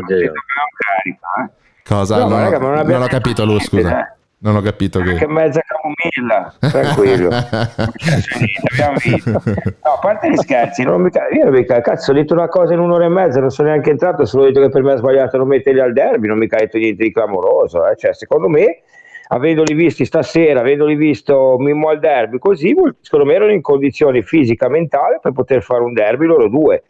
E magari può aver fatto degli errori, guarda, ora me la guardo, tanto non dormo, ce l'ho registrata, Sky, perfetto, fino alle 3 di notte me la guardo, domani ti dico hai ragione, magari certe cose l'ha sbagliate, però per me, ma tanto poi non me ne frega niente, abbiamo sbagliato, tanto c'è... Il calcio è assurdo, no? Fai il derby, loro fai gol al derby, sono a 29 noi, 31 loro, sarebbero spacciati, purtroppo ci è andato in un altro modo. E ora proviamoci, ragazzi, cosa dobbiamo fare? Siamo qui, siamo quasi spacciati, però non si sa mai nella vita, dai. Io, ditemi un po' Amiri che ha giocato bene, ditemi qualcosa, raga, non ho visto niente, aiutate. Allora, la prima cosa che ti dico è che tanto salutiamo una bandierina canadese, Alberto, che ci ascolta, e ho anche chiesto se avesse avuto piacere di intervenire, ma mi ha detto che ha troppa adrenalina in corpo e che quindi preferisce non intervenire. Lo salutiamo, così come salutiamo tutte le bandierine che ci stanno seguendo, ma dal Canada mi sembrava veramente rilevante. Per quanto riguarda Amiri, io dico la mia, poi la facciamo dire ad Andrea e al nostro amico Alberto. Amiri io l'ho visto bene, però è un po' alle volte un po' altalenante, un po' si accende, un po' si spegne, un po' come un indicatore di direzione nelle auto, secondo me. Si accende, si spegne, si accende, si spegne. Certo è che la palla che ha dato a Gudmundsson, cioè la sintesi della partita di Amiri è la palla che ha dato a Gudmundsson per l'1-1 e il gol che si è mangiato per il 2-1. Cosa voglio dire? Non, per carità, tutti possono sbagliare, non sto dicendo, però secondo me è un giocatore che si vede che può avere un altro passo, un giocatore che comunque ci mette una volontà incredibile, una voglia. C'è stato un momento in cui è riuscito, alla fine eravamo già sull'1-1 all'ultimo, è riuscito a rubare in maniera pulita una palla e lì mi sono arrabbiato parecchio, a De Sciglio si è buttato in terra, noi eravamo in porta e lui con cattiveria per me non era fallo lì. Ma anche secondo me, ti garantisco che non era, si è buttato in terra. Ho visto 20 secondi di partita quella, sotto la tribuna invece. Sotto la tribuna, si è buttato a terra e non era fallo secondo me. E in più vi dirò, qui non l'ho visto bene ma sarò smentito, il gol di Kin, quello che si è mangiato, secondo me c'era un fallo a centrocampo, sulla linea del centrocampo, quando Morata è andato via da solo, che poi ha offerto il cioccolatino a Kin. Sì. Però non so dalla televisione, Albe, tu cosa ti Sì, anche secondo me c'era fallo, però poi ha sbagliato e vabbè. Sì, no, per carità. No, mentre poi l'arbitro tutto sommato ha avuto il coraggio di andare a rivedere, anche il rigore non l'ha dato, insomma. Ma c'era rigore? No, assolutamente, è entrato in anticipo di Piattone, gli ha tolto la palla, poi si sono scontrati, non c'era rigore assolutamente, ma io l'abbiamo visto anche in diretta che non era rigore, che era in anticipo, ve l'hanno fatto rivedere da tutte le regolazioni. Però comunque Albe nell'errore cioè, gliel'aveva dato un tanto. Va bene, gliel'aveva dato perché è vero, perché nella dinamica ci poteva stare, perché pareva in ritardo, perché era un po' indietro, ma lui poi ha fatto uno scatto, l'ha anticipato col Piattone e gli ha tolto la palla, quindi non era rigore, bene l'arbitro, bene il VAR, finalmente corretti. La Juve ha sbagliato l'insbagliabile. Su Amiri secondo me è un giocatore che quando si accende, come dici tu Luca, è un fuoriclasse. Il problema è che la sua discontinuità non lo fa un fuoriclasse, ma lo fa semplicemente un campione, perché i fuoriclasse hanno quella continuità che Amiri in questo momento quantomeno qua non ha fatto vedere. Però quando si accende è un piacere, come dialogava, come veniva cercato, come lui cercava i compagni con Mimmo, che è un bel vedere. Io ho visto un bel Genoa, non lo so perché ho visto un brutto Genoa. Sono d'accordo con lui. Io non so chi possa aver visto un brutto Genoa stasera contro la Juve. Io non so cosa si aspetta una squadra che è penultima in classifica, cosa deve fare con la Juve. Io non lo so. Ferra, mi chiedo ai miei genuani cosa hanno visto, cosa pensano. Guarda che stiamo festeggiando ancora adesso qua. Siamo qui, i genuani festeggiano, i veri genuani festeggiano. Dai. Ferra, la sensazione che hai avuto te su Amiri sinceramente durante la partita l'ho avuta anch'io, però poi ho notato una cosa, che praticamente il merito più grande di Amiri oggi è stato quello di fare veramente il trequartista, no? Quando ha imbottito l'attacco mettendoci tre attaccanti veri, lui è arretrato molto e a quel punto si è estraneato dal gioco, per cui non so se è preso delle pause, è che proprio era fuori dal contesto, lì arrivavano dei palloni lunghi e lui non ci poteva fare niente. Quando è stato riportato di nuovo sotto, che c'era il tutto per tutto, allora abbiamo di nuovo visto. Sono d'accordo con te e con Riccardo che mi scrive la stessa cosa, mi dice quando si schiaccia troppo a centrocampo perde un po' di qualità lui, perché infatti quando lo si è presentato che si diceva che potesse fare anche la mezzala. Miri non può fare la mezzala, Miri deve stare vicino alla porta, al limite a fare il tre quarti, che è il suo ruolo.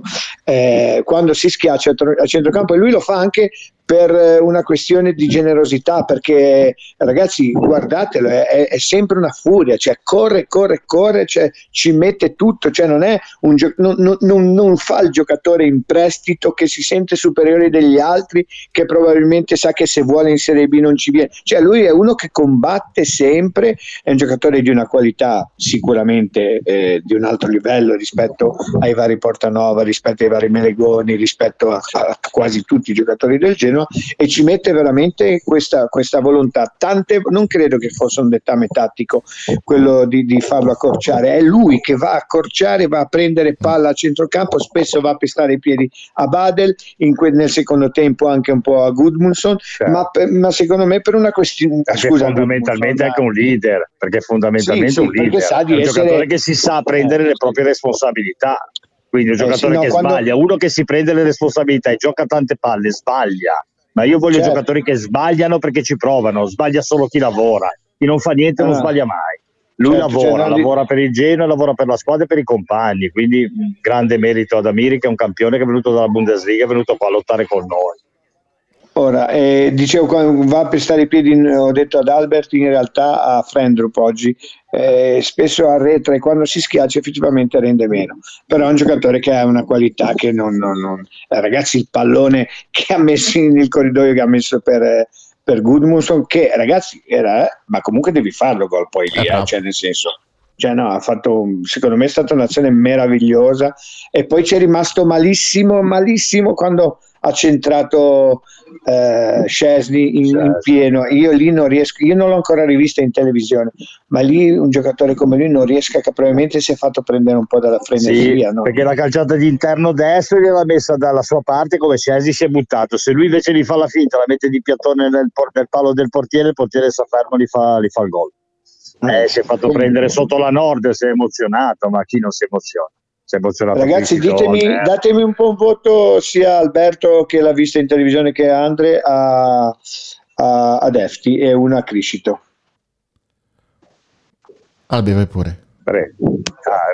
Criscito 8, Hefti 7. Ok, e Andre? Sì, concordo pienamente. Per me il migliore in campo Mimmo stasera, per la qualità dei passaggi, per quante volte si è proposto, si è sempre sbarcato, ha chiesto palla, si è proposto, ha crossato, ha messo tantissime palle in mezzo importanti, che poi abbiamo sbagliato dei gol su cross di Mimmo non indifferenti, palle tese che il portiere non poteva prendere, quindi bravo Mimmo, ha reagito alla grande dopo il rigore sbagliato al derby. Solo i grandi campioni sanno fare questo, reagire con la loro qualità, il loro carattere. A me è piaciuto più Amiri alla fine della partita quando piangeva, ragazzi, non lo so, sarò un sentimentale, non ho capito, è andata un po' via la voce. Amiri.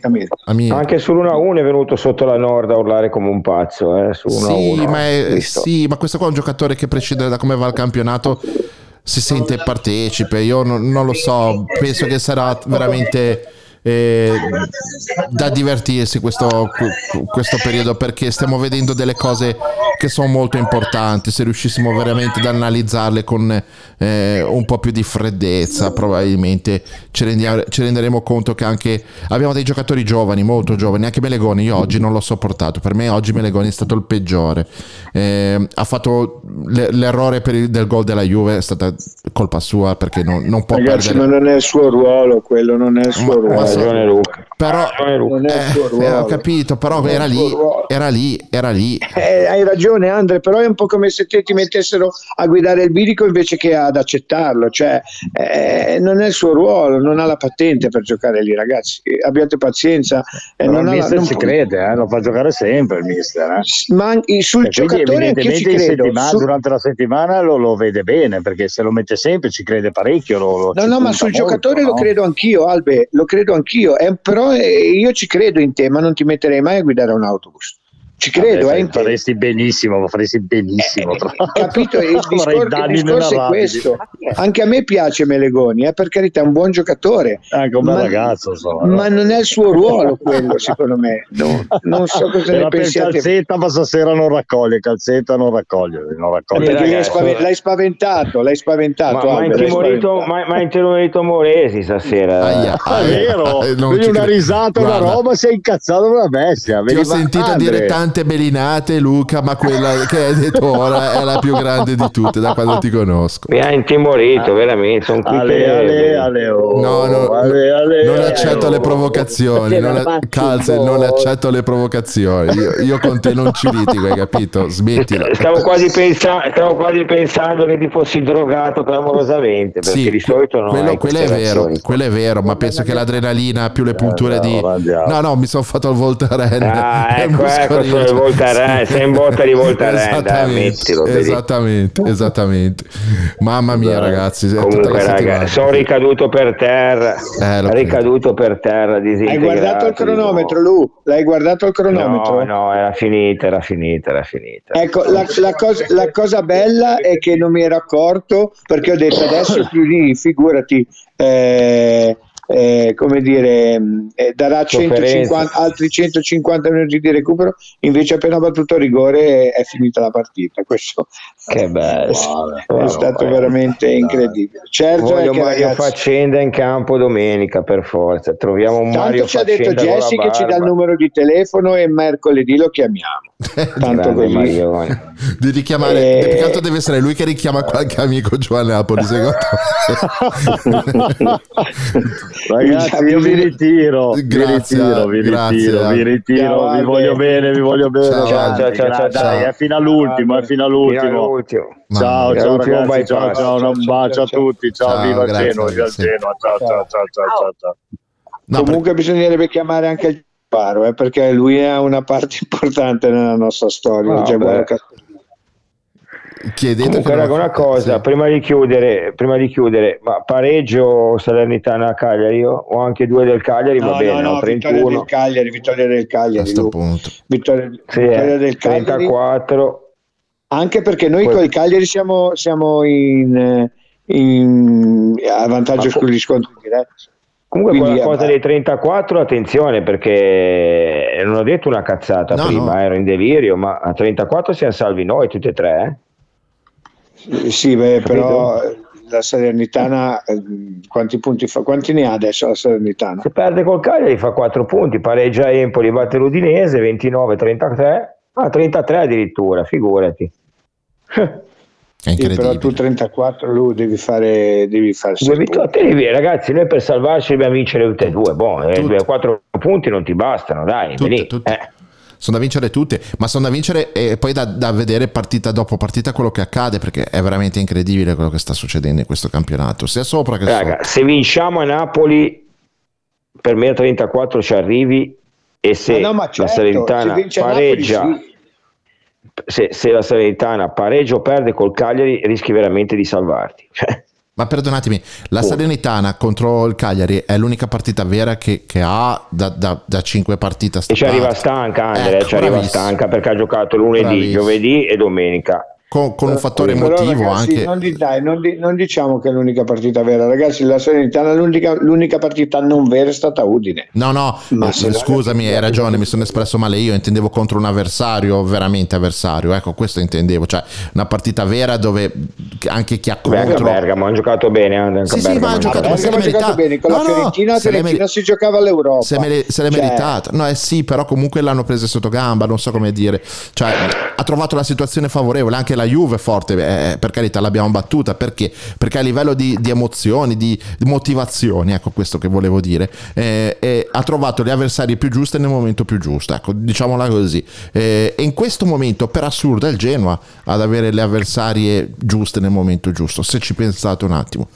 Perché sì, farà caldo andare a Napoli a vincere, certo, ma anche col Bologna che non gliene frega niente, vengono in ciabatte. Se vai a vincere Andre, se vai a vincere a Bologna, se vai a vincere a Napoli, Bologna non viene neanche a giocare, esattamente. Così come la Salernitana quando ha affrontato altri avversari, è questo che sto dicendo. Io vi dico una cosa, ragazzi, il Venezia per me col Cagliari in casa non gliela molla 100%, perché Venezia perderà 10 partite e secondo me l'ultima in casa, ecco, io fossi il Genoa col Cagliari, il Genoa se la giocherebbe alla morte, penso, no? Fossimo già retrocessi, c'è Genoa-Cagliari, perché dobbiamo regalargliela al Cagliari, vengono a giocarsela per vincere. Il Cagliari è più forte del Venezia, Cagliari è più forte. Però però lì lui si può sono messi le mani addosso negli spogliatoi, ragazzi. Nessuno mi toglie dalla testa che il Cagliari fa 6 punti, ma per una ragione semplicissima, perché secondo me quello che non andava era quello in panchina. Adesso i giocatori si sono tolti quello lì in panchina e secondo potrebbe essere tardi, Cioè, no, certo, io ti dico per far 6 punti, cioè secondo me a Salerno, secondo me, e spero, devo essere sincero, spero che vincano a Salerno, lo spero con tutto il cuore che vincano a Salerno, perché poi ci divertiamo veramente in tutti i sensi, Lu e Andrea, in tutti i sensi, fidatevi di noi. Ma voi pensate un po' al Cagliari che era salvo, sono scoppiati dei casini all'interno dello spogliatoio inenarrabili, allenatore che si litiga con i giocatori, e al momento attuale del campionato vede la classifica com'è, superata dalla Salernitana, raggiunta dal Genoa con uno scontro salvezza fondamentale. Non so cosa accadrà domani, però domenica, però è veramente incredibile quello che sta accadendo, veramente incredibile, nel giro proprio di partita dopo partita. Io morirò con la cosa che se segna Mimmo il rigore a 31 loro sono morti e noi li superiamo anche, pazzesco. È quello. Morirò con questo rimpianto qua, non si può tornare indietro, ma è una roba che se ci pensi è incredibile. Noi a 29 stasera con loro a 31, altro che fuochi d'artificio, ragazzi, sarebbe stata una roba clamorosa veramente. Perdono domani a Roma a 31. E lo Spezia, ragazzi?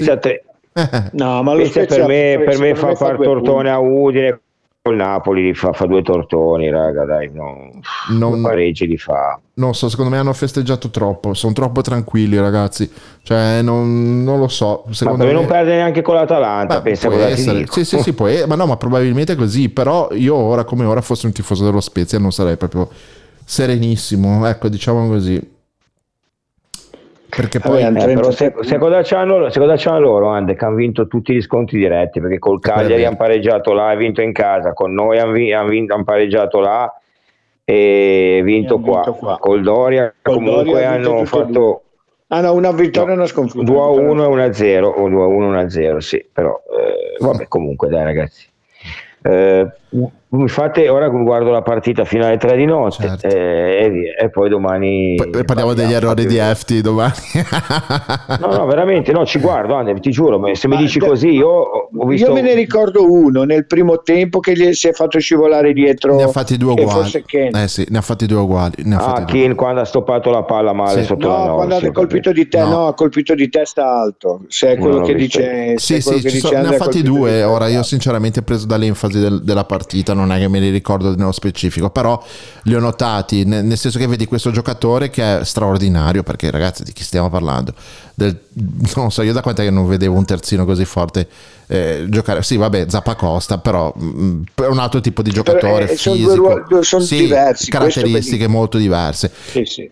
Però probabilmente in determinati equilibri di squadra il nostro allenatore ha preferito un giocatore magari meno bravo, non nel ruolo, che però rispetta magari di più i dettami che ha detto, perché poi Blessin anche oggi io l'ho notato molto, cioè all'inizio era rassegnato, quando ha visto che le cose cominciavano non diceva niente, ragazzi, non ha detto una parola, quando hanno visto che cominciavano a fare quello che voleva si è come risvegliato, come non so se è un problema di lingua, ma non penso, perché poi alla fine parlano tutti in inglese, tutti lì dentro parlano in inglese, però ci sono proprio dei momenti in cui questa squadra ha delle amnesie complete, giocatori che dovrebbero andare all'attacco, Melegoni proprio lo ha massacrato stasera da questo punto di vista, ma è come se si dimenticassero di mantenere determinati equilibri, e guarda caso poi le partite le perdi proprio per questo tipo, i punti li perdi proprio per questi tipi di disattenzione. Se in Serie A non te lo puoi permettere, poi con una classifica così non ne parliamo.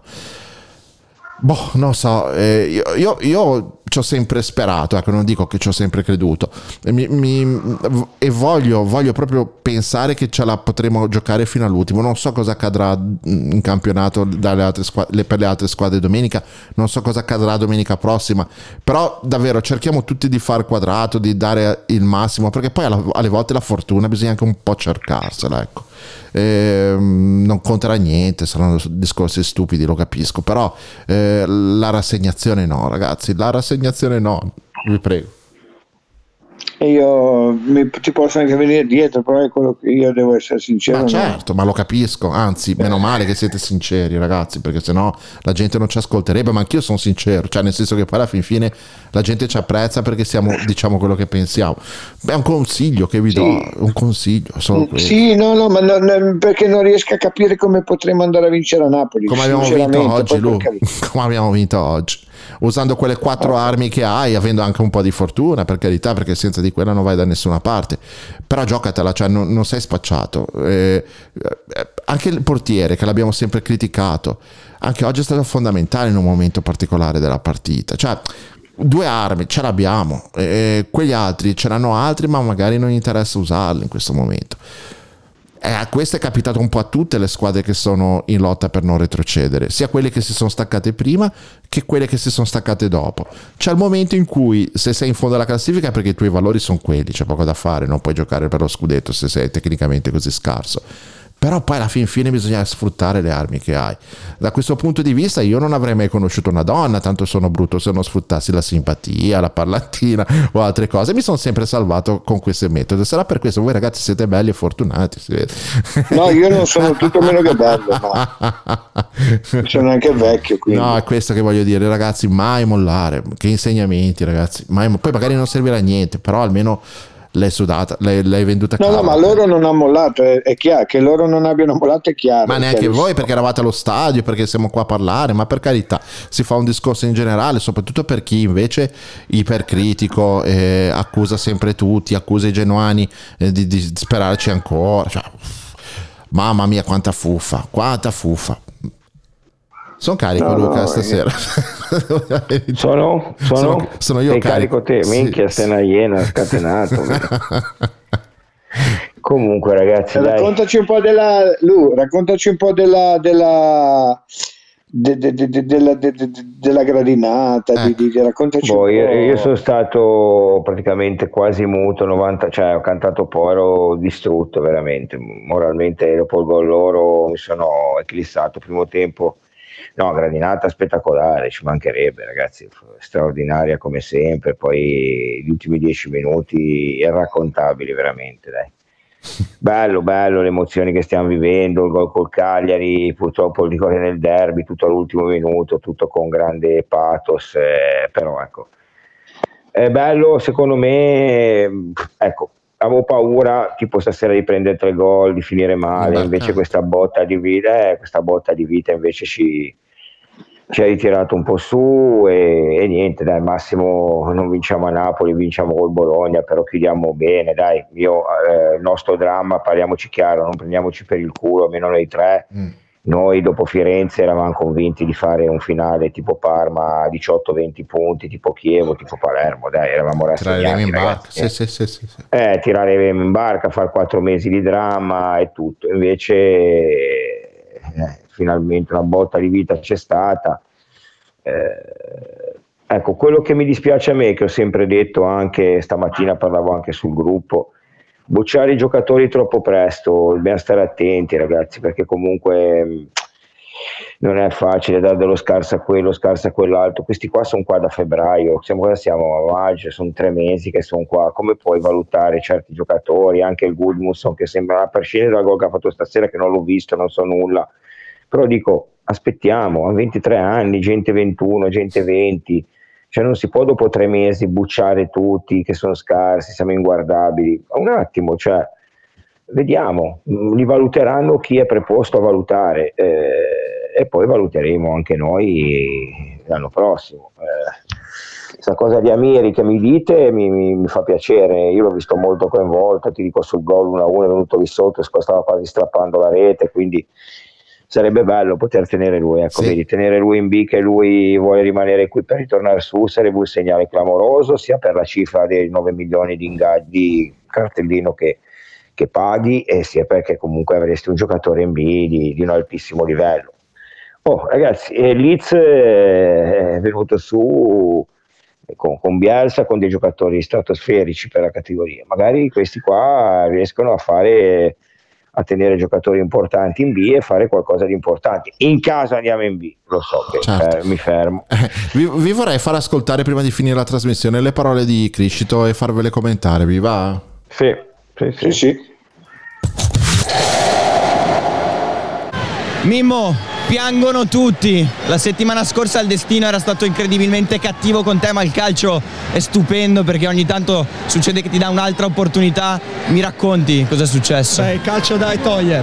Stasera mi ha dato tanto, mi ha dato un'emozione incredibile, mentre settimana scorsa mi ha dato tanta delusione. Però io ho sempre pensato a lavorare e oggi sono molto contento per questa vittoria, perché vuol dire che noi ci siamo. Avevano chiesto a Blessin cosa serve adesso. Ciao Barbara. Risposto, tolgo le censure, le palle. Tu hai parlato nel pre-partita, ti sei preso la responsabilità, poi hai preso immediatamente il pallone appena Sozza ha fischiato il rigore e poi hai esultato dicendo? Sì, no, ci vogliono gli attributi. Io sono sempre stato uno che ha messo la faccia, nel bene e nel male. Ho sbagliato tanto, siamo umani, si sbaglia e l'importante è capire gli errori. E l'importante è anche non ripetere gli errori. Quindi adesso bisogna guardare le prossime due partite, sono partite importantissime per noi, ci crediamo, il popolo ci sta accanto e questo è importante. Mi senti che cantano Mimmo Criscito? Ora vado a salutarli. Cosa ti danno loro? Tanto, io sono arrivato a Genoa nel 2001 e Genoa per me è la mia vita, quindi sono molto felice di essere qui. Ma a prescindere da dove giocherete l'anno prossimo, riesci a staccarti da questa gente? Io amo il Genoa, quindi e questa è la mia risposta. Ecco quello che ha detto Mimmo. Sottolinea anche un aspetto che poco prima che tirasse il rigore, quando era sul dischetto, non so se l'avete notato, vabbè voi che eravate allo stadio no, però hanno inquadrato molto la moglie di Criscito e sembrava molto più tranquilla di quanto lo ero, di quanto potevo esserlo io, quanto ero agitato io. Ok, Calze, Ferra, cosa ne pensate? Bello. Ma guarda, io in quei 15-20 secondi di dramma sportivo che ho vissuto mentre prendeva la palla e tutte le discussioni varie, ho pensato proprio a lui, no? Ho pensato che roba aveva in testa, cioè, ragazzi, io non so se vi rendete conto se sbagliava anche questo, certo. Cioè, sto qua carriera finita proprio a livello crisi proprio epilettiche, perché io una roba che sbagliava due rigori in 5 giorni sotto la Norda al 95esimo, così importanti, sarebbe stato veramente una roba incredibile. Invece è stato bravo e Mimmo è la nostra croce delizia, dai, è un po' a volte non abbiamo sopportato certe cose, lo dice anche lui, magari ha fatto degli errori, sicuramente ne abbiamo fatti anche tanti noi nei suoi confronti. Questo calcio social che dà fastidio a noi, magari a lui è un po' così di carattere, però ecco, quello che c'è da dire è che comunque quest'anno era l'anno migliore che ha fatto, quello l'abbiamo sempre detto. Non lo so, raga, io se vuoi rimanere in B ci mancherebbe altro, la nostra tra virgolette capitano, e andrebbe anche bene in caso di permanenza o di retrocessione, che rimanesse qui. No, sicuramente mi addolorerebbe la cosa, anzi mi farebbe magari anche piacere, però quello che non capisco io, vabbè poi ne parleremo magari più avanti fine campionato, è cosa è successo, cioè veramente dobbiamo capire cosa è successo, perché comunque qualcosa è successo, ok che è stato male veramente, perché poi si è stirato 2 volte, ok, però c'è stato un momento che si deve capire com'è andata la situazione lì tra Sceva, cioè lui si è fatto male con l'Atalanta, poi è stato fuori, poi è rientrato, poi doveva andare via. Bisognerà capire veramente cosa è successo. Io sinceramente ora, anche dagli abbracci che ho visto l'altra sera dopo il rigore sbagliato, dopo il gol oggi ho visto una foto con un Blessing che gli urla in faccia, credo che il rapporto tra l'allenatore e il giocatore si sia ristabilito. Mimmo, da come ho visto anche nel gruppo, è il capitano, cosa che sembrava, vi ricordate, Sturaro l'avesse tra virgolette un pochino scalzato, invece ora mi sembra che abbia ripreso con queste 2 situazioni in questi 5 giorni, abbia ripreso in mano la leadership dello spogliatoio. Vediamo, magari ce ne fa un altro col Bologna a Napoli, allora sì, io mi sogno già un Criscito a Napoli su rigore 1-2 all'87esimo che cambierebbe la nostra storia, speriamo. Vai pure Luca. Allora, io, voi tutti, anche i sassi sanno cosa pensi di Criscito, nel senso che secondo me non è un capitano, però è un giocatore, uno dei migliori giocatori che abbiamo. Logicamente, se dovesse rimanere sarei molto felice, e non è una contraddizione in termini quello che sto dicendo, perché secondo me lui si è comportato male da capitano, forse quando non è andato a Venezia, ad esempio. Però lui lo ha detto, gli errori ne commettiamo tutti, probabilmente quando parla di errori non so se parli solo di errori tecnici, ma anche di errori, come dire, di errori, certo, extracampo. Sì, extracampo, magari qualche parola detta di troppo, qualche sì. No, non lo so, non voglio neanche saperlo. Sicuramente tecnicamente è un giocatore veramente molto bravo, ed era quello che dicevo comportamentali, prima, sì. Comportamento, la parola giusta è comportamento. Di atteggiamento, ma comportamento no, di atteggiamento, ecco, atteggiamento, perché di comportamento lui non ha mai fatto nulla, sono questi atteggiamenti che un capitano, vabbè, ma andiamo sì, oltre. Andiamo oltre. Domenica scorsa, sabato, quando abbiamo giocato il derby, sabato scorso ho detto sto con Mimmo, sto con Criscito, perché quando ha sbagliato rigore io mi rendo conto che per lui, che comunque non dico che sia un tifoso, ma l'ha detto, è dal 2000 che è qua, quindi voglio dire non sicuramente l'ha vissuto male, e mi sono schierato con lui proprio nel momento della difficoltà. Oggi ha dimostrato di avere comunque gli attributi, perché comunque ripresentarsi sullo stesso dischetto allo stesso minuto, cioè deve aver visto un film clamoroso in testa. Devo essere sincero, non lo vedo come capitano, ma sicuramente un buon giocatore, un ottimo giocatore per il Genoa, e se venisse in B, ragazzi, cioè, veramente io credo, non so se sia ancora concluso il suo rapporto, con il suo contratto con il Toronto, non lo so. Io so solo che se lo avessimo avuto, aveva iniziato come una delle migliori stagioni col Genoa. Questo è il suo ruolo. Quando è entrato nel derby ha messo la museruola a Candreva, tant'è che l'ha dovuto sostituire. Cioè, ragazzi, è un giocatore che, ripeto, non è un capitano, ma per carità, non è un capitano, è il capitano, però ma magari non ha degli atteggiamenti da capitano. Però ripeto, io sono stato molto critico, e io non mi rimangio quello che sto dicendo, però quando lui allude a degli errori non credo che parli solo di errori tecnici, perché comunque lui quando ha sempre giocato molto bene.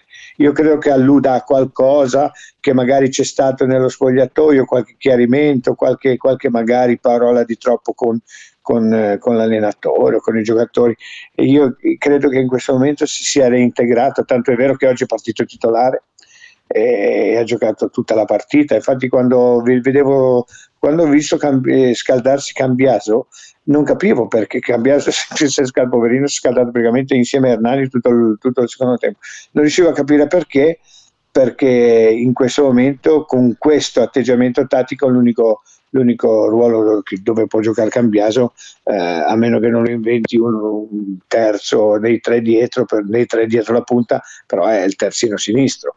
E io vedevo Mimmo che giocava bene, che era sempre in sovrapposizione, che andava a mettere queste palle, alle volte un po' pigre, però comunque lo si vedeva che è un sinistro che... E allora dicevo, perché si scalderà Cambiaso? Meno male che non è entrato, perché poi è stato determinante alla fine, si è tolto un macigno. Io poi ho visto, e poi chiudo, ho visto una cosa bellissima, e anche una cosa che ti fa capire che comunque nel gruppo c'è o c'è rientrato. Allora lui è andato a cercare suo figlio, che lo è andato a cercarlo, se l'ha fatto entrare in campo, e vedi sto bambinetto con la maglia numero 4 con scritto Criscito, e prima che arrivasse a lui ha salutato altri 2 o 3 giocatori che se lo sono abbracciato, e poi lui va da suo papà, e suo papà lo prende in braccio, però prima di arrivare da suo papà non mi ricordo chi fossero, altri 2 giocatori lo hanno salutato, lo hanno abbracciato, quindi vuol dire che comunque se c'è stato qualcosa, se sottolineo con 6 volte il se, c'è stato qualcosa, è tutto rientrato. Anche l'atteggiamento col mister è stato importante. ragazzi, Criscito a livello tecnico io credo che non si possa discutere nel Genoa. Se dovesse rimanere sarei molto contento. Ragazzi, c'è anche da dire una cosa che per assurdo, lo so che parlare del derby è sempre rischioso, però proprio in termini di punti è stato più importante che abbia segnato stasera che nel derby, perché nel derby era un punto, il suo eventuale gol, stasera erano 3, ecco. Sembra una velinata, però poi alla fin fine stiamo parlando di calcio, di classifica, di episodi. Lui stava pagando l'ennesimo episodio che a Genova l'ha visto negativo, a partire dai state zitti con Milanetto nel derby di Moselli, fino alle voci che giravano su l'eventuale richiesta di un allenatore italiano quando è arrivato Blessin. Sicuramente questi sono gli episodi comportamentali, caratteriali, ammesso che siano veri, però inutile nascondersi, certe cose sono uscite anche sui giornali, noi le abbiamo lette lì, non è che ce le siamo inventate, perché poi alla fin fine lui si è sempre assunto il ruolo del capitano o del portavoce, come fa di moda dirlo ora, no? Il rigore tirato e sbagliato al 94esimo, il rigore tirato e realizzato stasera, è il capitano. Che ci piaccia o meno, lo sta facendo come è in grado di farlo, sul campo e fuori dal campo.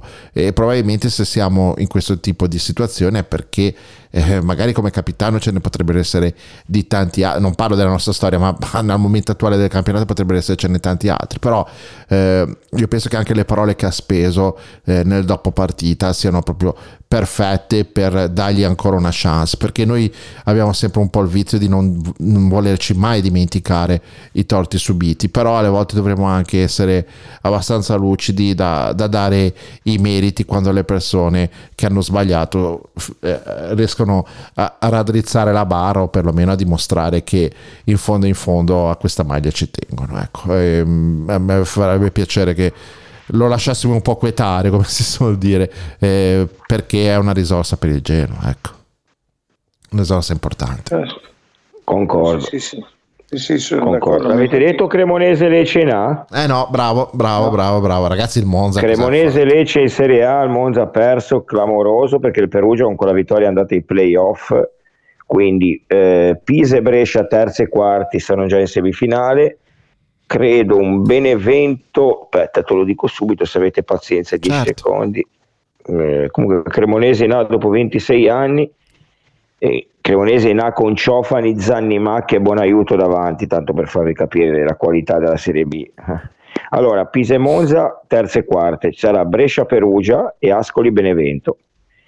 Invece in fondo Alessandria retrocede clamorosamente dopo un anno che era stata quintultima, retrocede all'ultimo minuto, all'ultimo secondo praticamente, retrocedono Pordenone, Crotone, Alessandria, e spareggio salvezza incredibile Cosenza-Vicenza, veramente pazzesco, andate e ritorno Vicenza-Cosenza. Cosa ha fatto l'Alessandria? Ha perso in casa? Perso in casa col Vicenza, lo scontro diretto 0-1, e il Cosenza ha vinto col Cittadella 1-0 e praticamente si è messo quintultimo. La cosa pazzesca che il Vicenza è stato, l'Alessandria è stata quasi tutto il campionato quintultima e l'ultima giornata addirittura terzultima, è il bello del calcio, sì.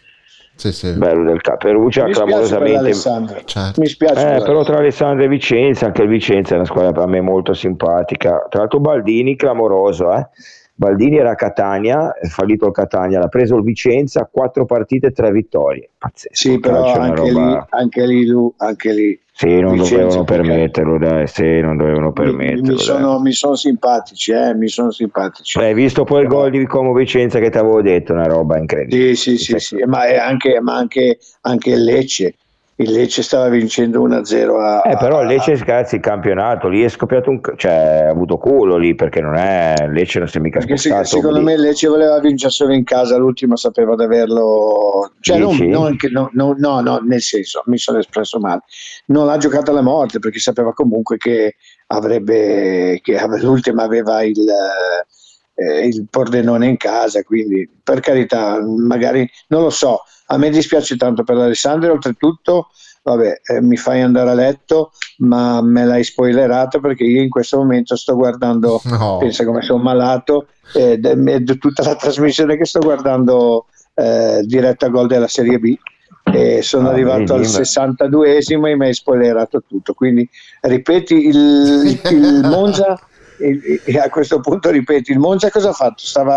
Perugia-Monza 1-0, Perugia-Monza 1-0, Frosinone-Pisa 1-2, Como-Cremonese 0-2 e il Benevento mi sembra che ha perso in casa con la Spal addirittura. Benevento si è suicidato perché perdeva 1-0, adesso ha visto che ha pareggiato, ma un minuto dopo ha preso il gol del 2-1. No, ma tanto Benevento poteva fare 6 punti con Ternana e Spal salve, è riuscito a perdere in casa tutte e due, che se le vinceva era 69, andava in A, incredibile, il campionato di B è stato clamoroso. Sì. Quindi adesso clamoroso. I playoff, ribadiscili un po'? Playoff, allora ci sarà Brescia-Perugia giovedì mi sembra, Ascoli-Benevento secche, chi vince poi giocheranno con Pisa e Monza, col Pisa piazzato meglio che praticamente può andare in A con 4 pareggi. Ora forza Pisa tutta la vita e speriamo, sarebbe bellissimo vedere il Pisa in Serie A, io ho la mia seconda squadra quindi figurati. Certo. Va bene ragazzi, direi che l'una mi posso guardare la partita. Va bene, ci tengo a ringraziare tutti gli ascoltatori che sono ancora collegati in questo momento, che sono 350, tanto per dire. Quanti? 350, voi le bandierine, andiamo a cercare le bandierine perché porta bene, alla fine della trasmissione andiamo a cercarle. Niente, sono bollito, ce la posso fare. Torna poi c'è solo di domani sera è bella, minchia. Eccole qua le bandiere. Cosa? Adesso Sampdoria. Ragazzi siete tantissimi, non riesco a scrollare fino in fondo. Allora Francia 23, 8 Stati Uniti, i nostri amici dell'India che sono sempre 4 dal Regno Unito, Ferra dirà 4 dell'India, sì 4 dell'India, 4, no non lo dico più, 4 olandesi, 3 dalla Germania, 1 dalla Spagna, 1 dal Belgio e 9 da altre nazioni che usano qualche VPN. È uno dal Canada anche sicuro, sarà Ader perché magari bisogna vedere che tipo di servizio internet. Andiamo a dormire con questa cosa qui: Lazio Samp 1 Napoli Genoa 2 domenica prossima, quindi 50 gocce di Lexotan a ogni tifoso del Doria che vanno a Sampdoria Fiorentina 2 e praticamente escono dallo stadio che sono in B all'improvviso, tutto facciati quello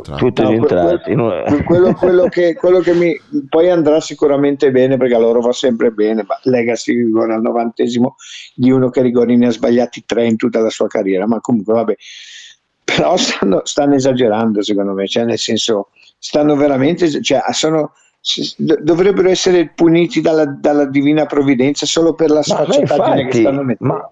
Ma quello che dico io, allora io penso che io e Luca andremo un po' di meno perché ci credevo un po', però saremmo stati noi sicuri e lo siamo ancora, no? Non così tanto, ti dico la verità, però è facile che retrocediamo. Però quello che dicevo io, ma perché hanno fatto così, cioè perché erano così sicuri di tutto? Cioè perché non capivo, perché io ripeto, da come odio il Doria e voi lo sapete che cioè, ecco però io fossi stato genuano a 23, con loro a 25, con Sampdoria Juve, io non ci dormo di no, io fossi sto zitto, ne parlo con te, dico sono morti, godo, tutto. Però vedi quello che hanno fatto loro è clamoroso ragazzi, cioè sti qua hanno già fatto video, hanno fatto tutto, cioè sono convintissimi, perché io ti dico la verità, fossi genuano e stasera Doria vince 2-1 così, io non dormo per una settimana, vado in crisi, vado in psichiatria, cioè sicuro. Probabilmente ti viene la cosa di dire mica, ma se sti qua vincono a Napoli ora cosa succede? Cioè se sti qua vanno a 34 cosa succede? Cioè, no, loro sono sicuri che noi a Napoli non vinciamo. Ho capito, anzi, sono sicuri. Beh, dirò di ragazzi, più, loro sono sicuri di fare dei punti, te lo do per certo. Loro sono sicuri di fare dei punti, 3 punti con la Fiorentina. Ma ragazzi, vediamo raga, se la Fiorentina non perde con la Roma poi che vediamo se fa i punti con la Fiorentina, perché la Fiorentina è in piena zona, ragazzi. Certo, la Juve l'ultima, cioè Fiorentina Juve l'ultima, sono 3 punti. La Fiorentina, se pareggia con la Roma, vince a Genova e vince con la Juve 7 punti, va in Europa League. L'amico Gallo. No, certo, ma comunque prima della Sampdoria, cioè la partita della Sampdoria è sicuramente ancora in corsa, a prescindere da quello che farà con la Juve, a prescindere da quello che fa con la scusa, a prescindere da quello che fa con la Roma, loro sono in 4. Cioè, sono in 5 per 4 posti. Finisce all'ultimo secondo dell'ultima giornata l'Europa League. È quello. Ma anche... è importante da non sottovalutare anche la vittoria dell'Inter oggi, che poteva sembrare come dire scontata, ma dopo 2-0 sotto è importante. L'Inter le vince tutte fino alla fine. Non gliene frega un cazzo di sapere Sassuolo, Milan, come andrà, perché l'Inter deve per forza vincerle tutte, ok? Quindi loro al 70° vogliono già essere 2-3-0 col Doria, ok? Poi magari partita difficile, vedremo. Però l'Inter le deve per forza vincere tutte, perché se per sbaglio... Sì, mi fa un po' paura. Perché lui? Ma scusa, cioè, se domani... No, perché ti ricordi quando ci siamo salvati a Firenze? Allora, l'Inter è stata obbligata a vincere perché il Milan ha vinto a Ferrara. Se il Milan non avesse vinto a Ferrara, che pareggiava, all'Inter bastava il pareggio, e la partita di Empoli, Inter-Empoli, sarebbe finita in pareggio. Te lo scrivo. Sì, il Milan stava vincendo a Ferrara. E allora è diverso, perché poi loro gli bastava il pareggio, loro devono entrare in campo per vincerla con la Sampdoria, perché comunque se il Sassuolo gli gira le palle, che gli danno un premio a vincere e fa 2 gol, cosa fai? Te la tieni così? Poi se all'80° prendono 2 gol in 10 minuti come abbiamo fatto noi stasera, allora vabbè, però io credo che l'Inter le voglia vincere tutte e due, dai, cioè. Ragazzi, che le voglia vincere, sì. Poi c'è un altro particolare da non trascurare, che l'Inter... c'è Giulini nel mezzo, cioè il Cagliari, c'è Giulini nel mezzo, è sempre stato nel consiglio di amministrazione dell'Inter, cioè magari non gliela regalano. Ecco, io sto rivedendo il gol di Dybala, che abbiamo preso il gol da Dybala di destra, secondo me Sirigu una mezza colpetta ce l'ha, perché era dalla sua parte, però era angolato, andato giù tardi. Io penso che oltre a ringraziare la bandiera bisognerebbe ringraziare tutti quelli che stanno commentando. Tra l'altro Gabro me ne ha sparata una all'ultimo che comunque ve la devo leggere, perché è molto interessante, no?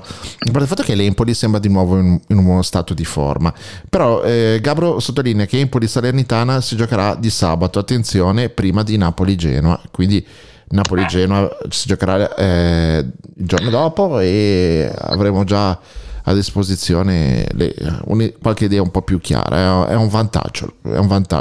Bisogna anche un po' studiare tutti questi piccoli vantaggi per poterci ancora sperare, e io ovviamente me lo tengo questo vantaggio. Voi cosa ne pensate? Che dobbiamo fare 6 punti, ragazzi, sì, perché certo. La Salernitana anche se fa 2 sconfitte con Cagliari e Empoli, batte l'Udinese l'ultima 32, va in vite, a meno che attenzione, il Cagliari non arrivi a 32 anche lui, però no, perché come fa? Vabbè, se pareggia a Venezia, vabbè ragazzi, vediamo, dai. Questo finale è incredibile. Potresti salvarti a 32 lo stesso, ti rendi conto? Sì. Il Cagliari vince a Salerno, pareggia col Venezia, perde con l'Inter, noi facciamo 4 punti, 32, e la Salernitana vince solo con l'Udinese. Io mi ricordo un Grifonionero in cui Ferra chiese: secondo voi quanta è la quota salvezza quest'anno? E io cosa gli risposi? 32. Ragazzi, c'ho ragione anche qua, basta ragazzi, io chiudo la razza. Allora, io ti faccio un altro scenario, visto che stiamo delirando, sì, deliriamo. Certo. Ascoltatemi, prendi la classifica in mano. Prendete la classifica in mano, benissimo. Allora, Cagliari vincente a Salerno, sì. Perde con l'Inter e vince a Venezia. 34. Salernitana perde col Cagliari, vince a Empoli, vince in casa con l'Udinese. I tuoi cugini fanno 1 punto. Chi retrocede? 34. Salernitana 36, facciamo 6 punti. Minchia, tutti 6. Cagliari, Sampdoria. Perché per la differenza reti? No, perché noi col Cagliari abbiamo vinto, cioè finiremmo a pari punti. No, aspetta, Luca, clamorosa questa, perché la Sampdoria ha vinto con noi andata e ritorno, il Cagliari ha vinto con loro andata e ritorno. Ma la Sampdoria rimane un punto indietro, Lu. Se tu fai 6 punti, la Sampdoria rimane un punto indietro. Hai detto un punto, il Doria? No. Un punto, uno. Se tu ne fai 6. Beh, 34. Scusa, no, scusa, il Doria perde tutte e tre. Il Doria perde che fa un punto retrocediamo noi e loro. Se fa un punto retrocediamo noi e loro. Se invece... Aspetta, però non lo so se a 34 noi Cagliari e Sampdoria retrocediamo noi, perché Sampdoria vince con noi le 2 partite, noi vinciamo 2 partite col Cagliari e il Cagliari vince le 2 partite col Doria. Rischiamo che veramente il Doria ha vinto 3-1, 1-0, quindi ha fatto 4 gol, ok? Sì, noi 4 gol e 2 col Cagliari, 4-1. No, siamo 4-2. Fuori perché abbiamo vinto di misura sempre col Cagliari. Va giù Genoa e Sampdoria e si salva il Cagliari, pazzesco. È quello che ti ho detto io. Ragazzi, io concluderei. Andiamo a dormire. È un delirio, però se il Doria non fa nemmeno un punto, va giù Cagliari, Sampdoria e Venezia. Ragazzi, è un delirio, però io concluderei con una frase mitica che quanto mai è azzeccata nel nostro delirio finale, è stay hungry, stay foolish. Manteniamoci la nostra follia e rimaniamo affamati, perché c'è ancora spazio. Vabbè, già essere ridotto all'1:30 a fare sti calcoli che mai avrei pensato di fare domenica. No, vabbè, sera, ma si fa per scherzare, perché adesso i sandoriani in ascolto non ce ne sono, quindi siamo tra di noi, però stiamo scherzando, cioè nel senso nessuno pensa che andrebbe a finire così. Ma sì, andrà a finire così. Ma può anche capitare che ci vadano Spezia, Samp e Venezia, come dice il nostro amico Alberto Scotto. Sì, ma ragazzi, Alberto Scotto che salutiamo, la matematica dice che è possibile, a 3 giornate dalla fine è una possibilità anche quella, è incredibile. Come facciamo a sapere cosa accadrà? Rimaniamo affamati e pazzi, perché magari ce la potremo fare. Vai, mi guardo la partita, ragazzi. Ci sentiamo lunedì. Buonanotte, grazie Ferre. Domani TG. E poi domenica tutti a tifare Little Club domenica. Vuoi dirlo? Dai, spara questa. Sì, ore 15 San Desiderio, partita clamorosa, viene il Forza e Coraggio e la Spezia, loro devono vincere il campionato con una vittoria, noi con una vittoria molto probabilmente siamo salvi matematicamente, quindi sono esordio in panchina nella mia vita e non so a che minuto verrò espulso, comunque sicuramente andate alla SNAI e giocatevi la mia espulsione. La danno a poco, lui, mi sa che la danno tra poco. Non la giocano neanche. Sofferenza immane, è una sofferenza immane, perché è giusto, io oltre al Genoa è giusto che soffrivo anche così.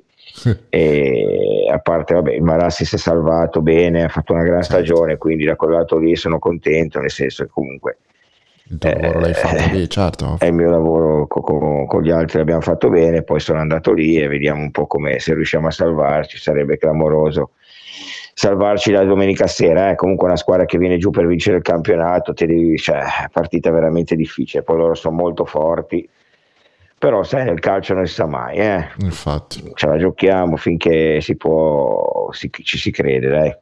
Ottimo. Ragazzi, comunque, buonanotte a tutti, ci sentiamo lunedì con i ragazzi di Realtà Genoana. Ciao Luca, ciao Ferra, ciao Calzetta. Ciao. Dammi questo veleno, amore, non resisto quasi più, la domenica a guardarti alla TV, domani è il nostro giorno, stanotte non dormo e per me va bene, anche se va male, le birre coi fratelli me ne sto, entriamo belli caldi nella notte. Siamo come un'onda che viene dal mare, tutti sulle mani, noi siamo grifoni. Oh. Genoa 1893, di Realtà Genoana. Ogni dopopartita del Genoa è solo su Radio Zena.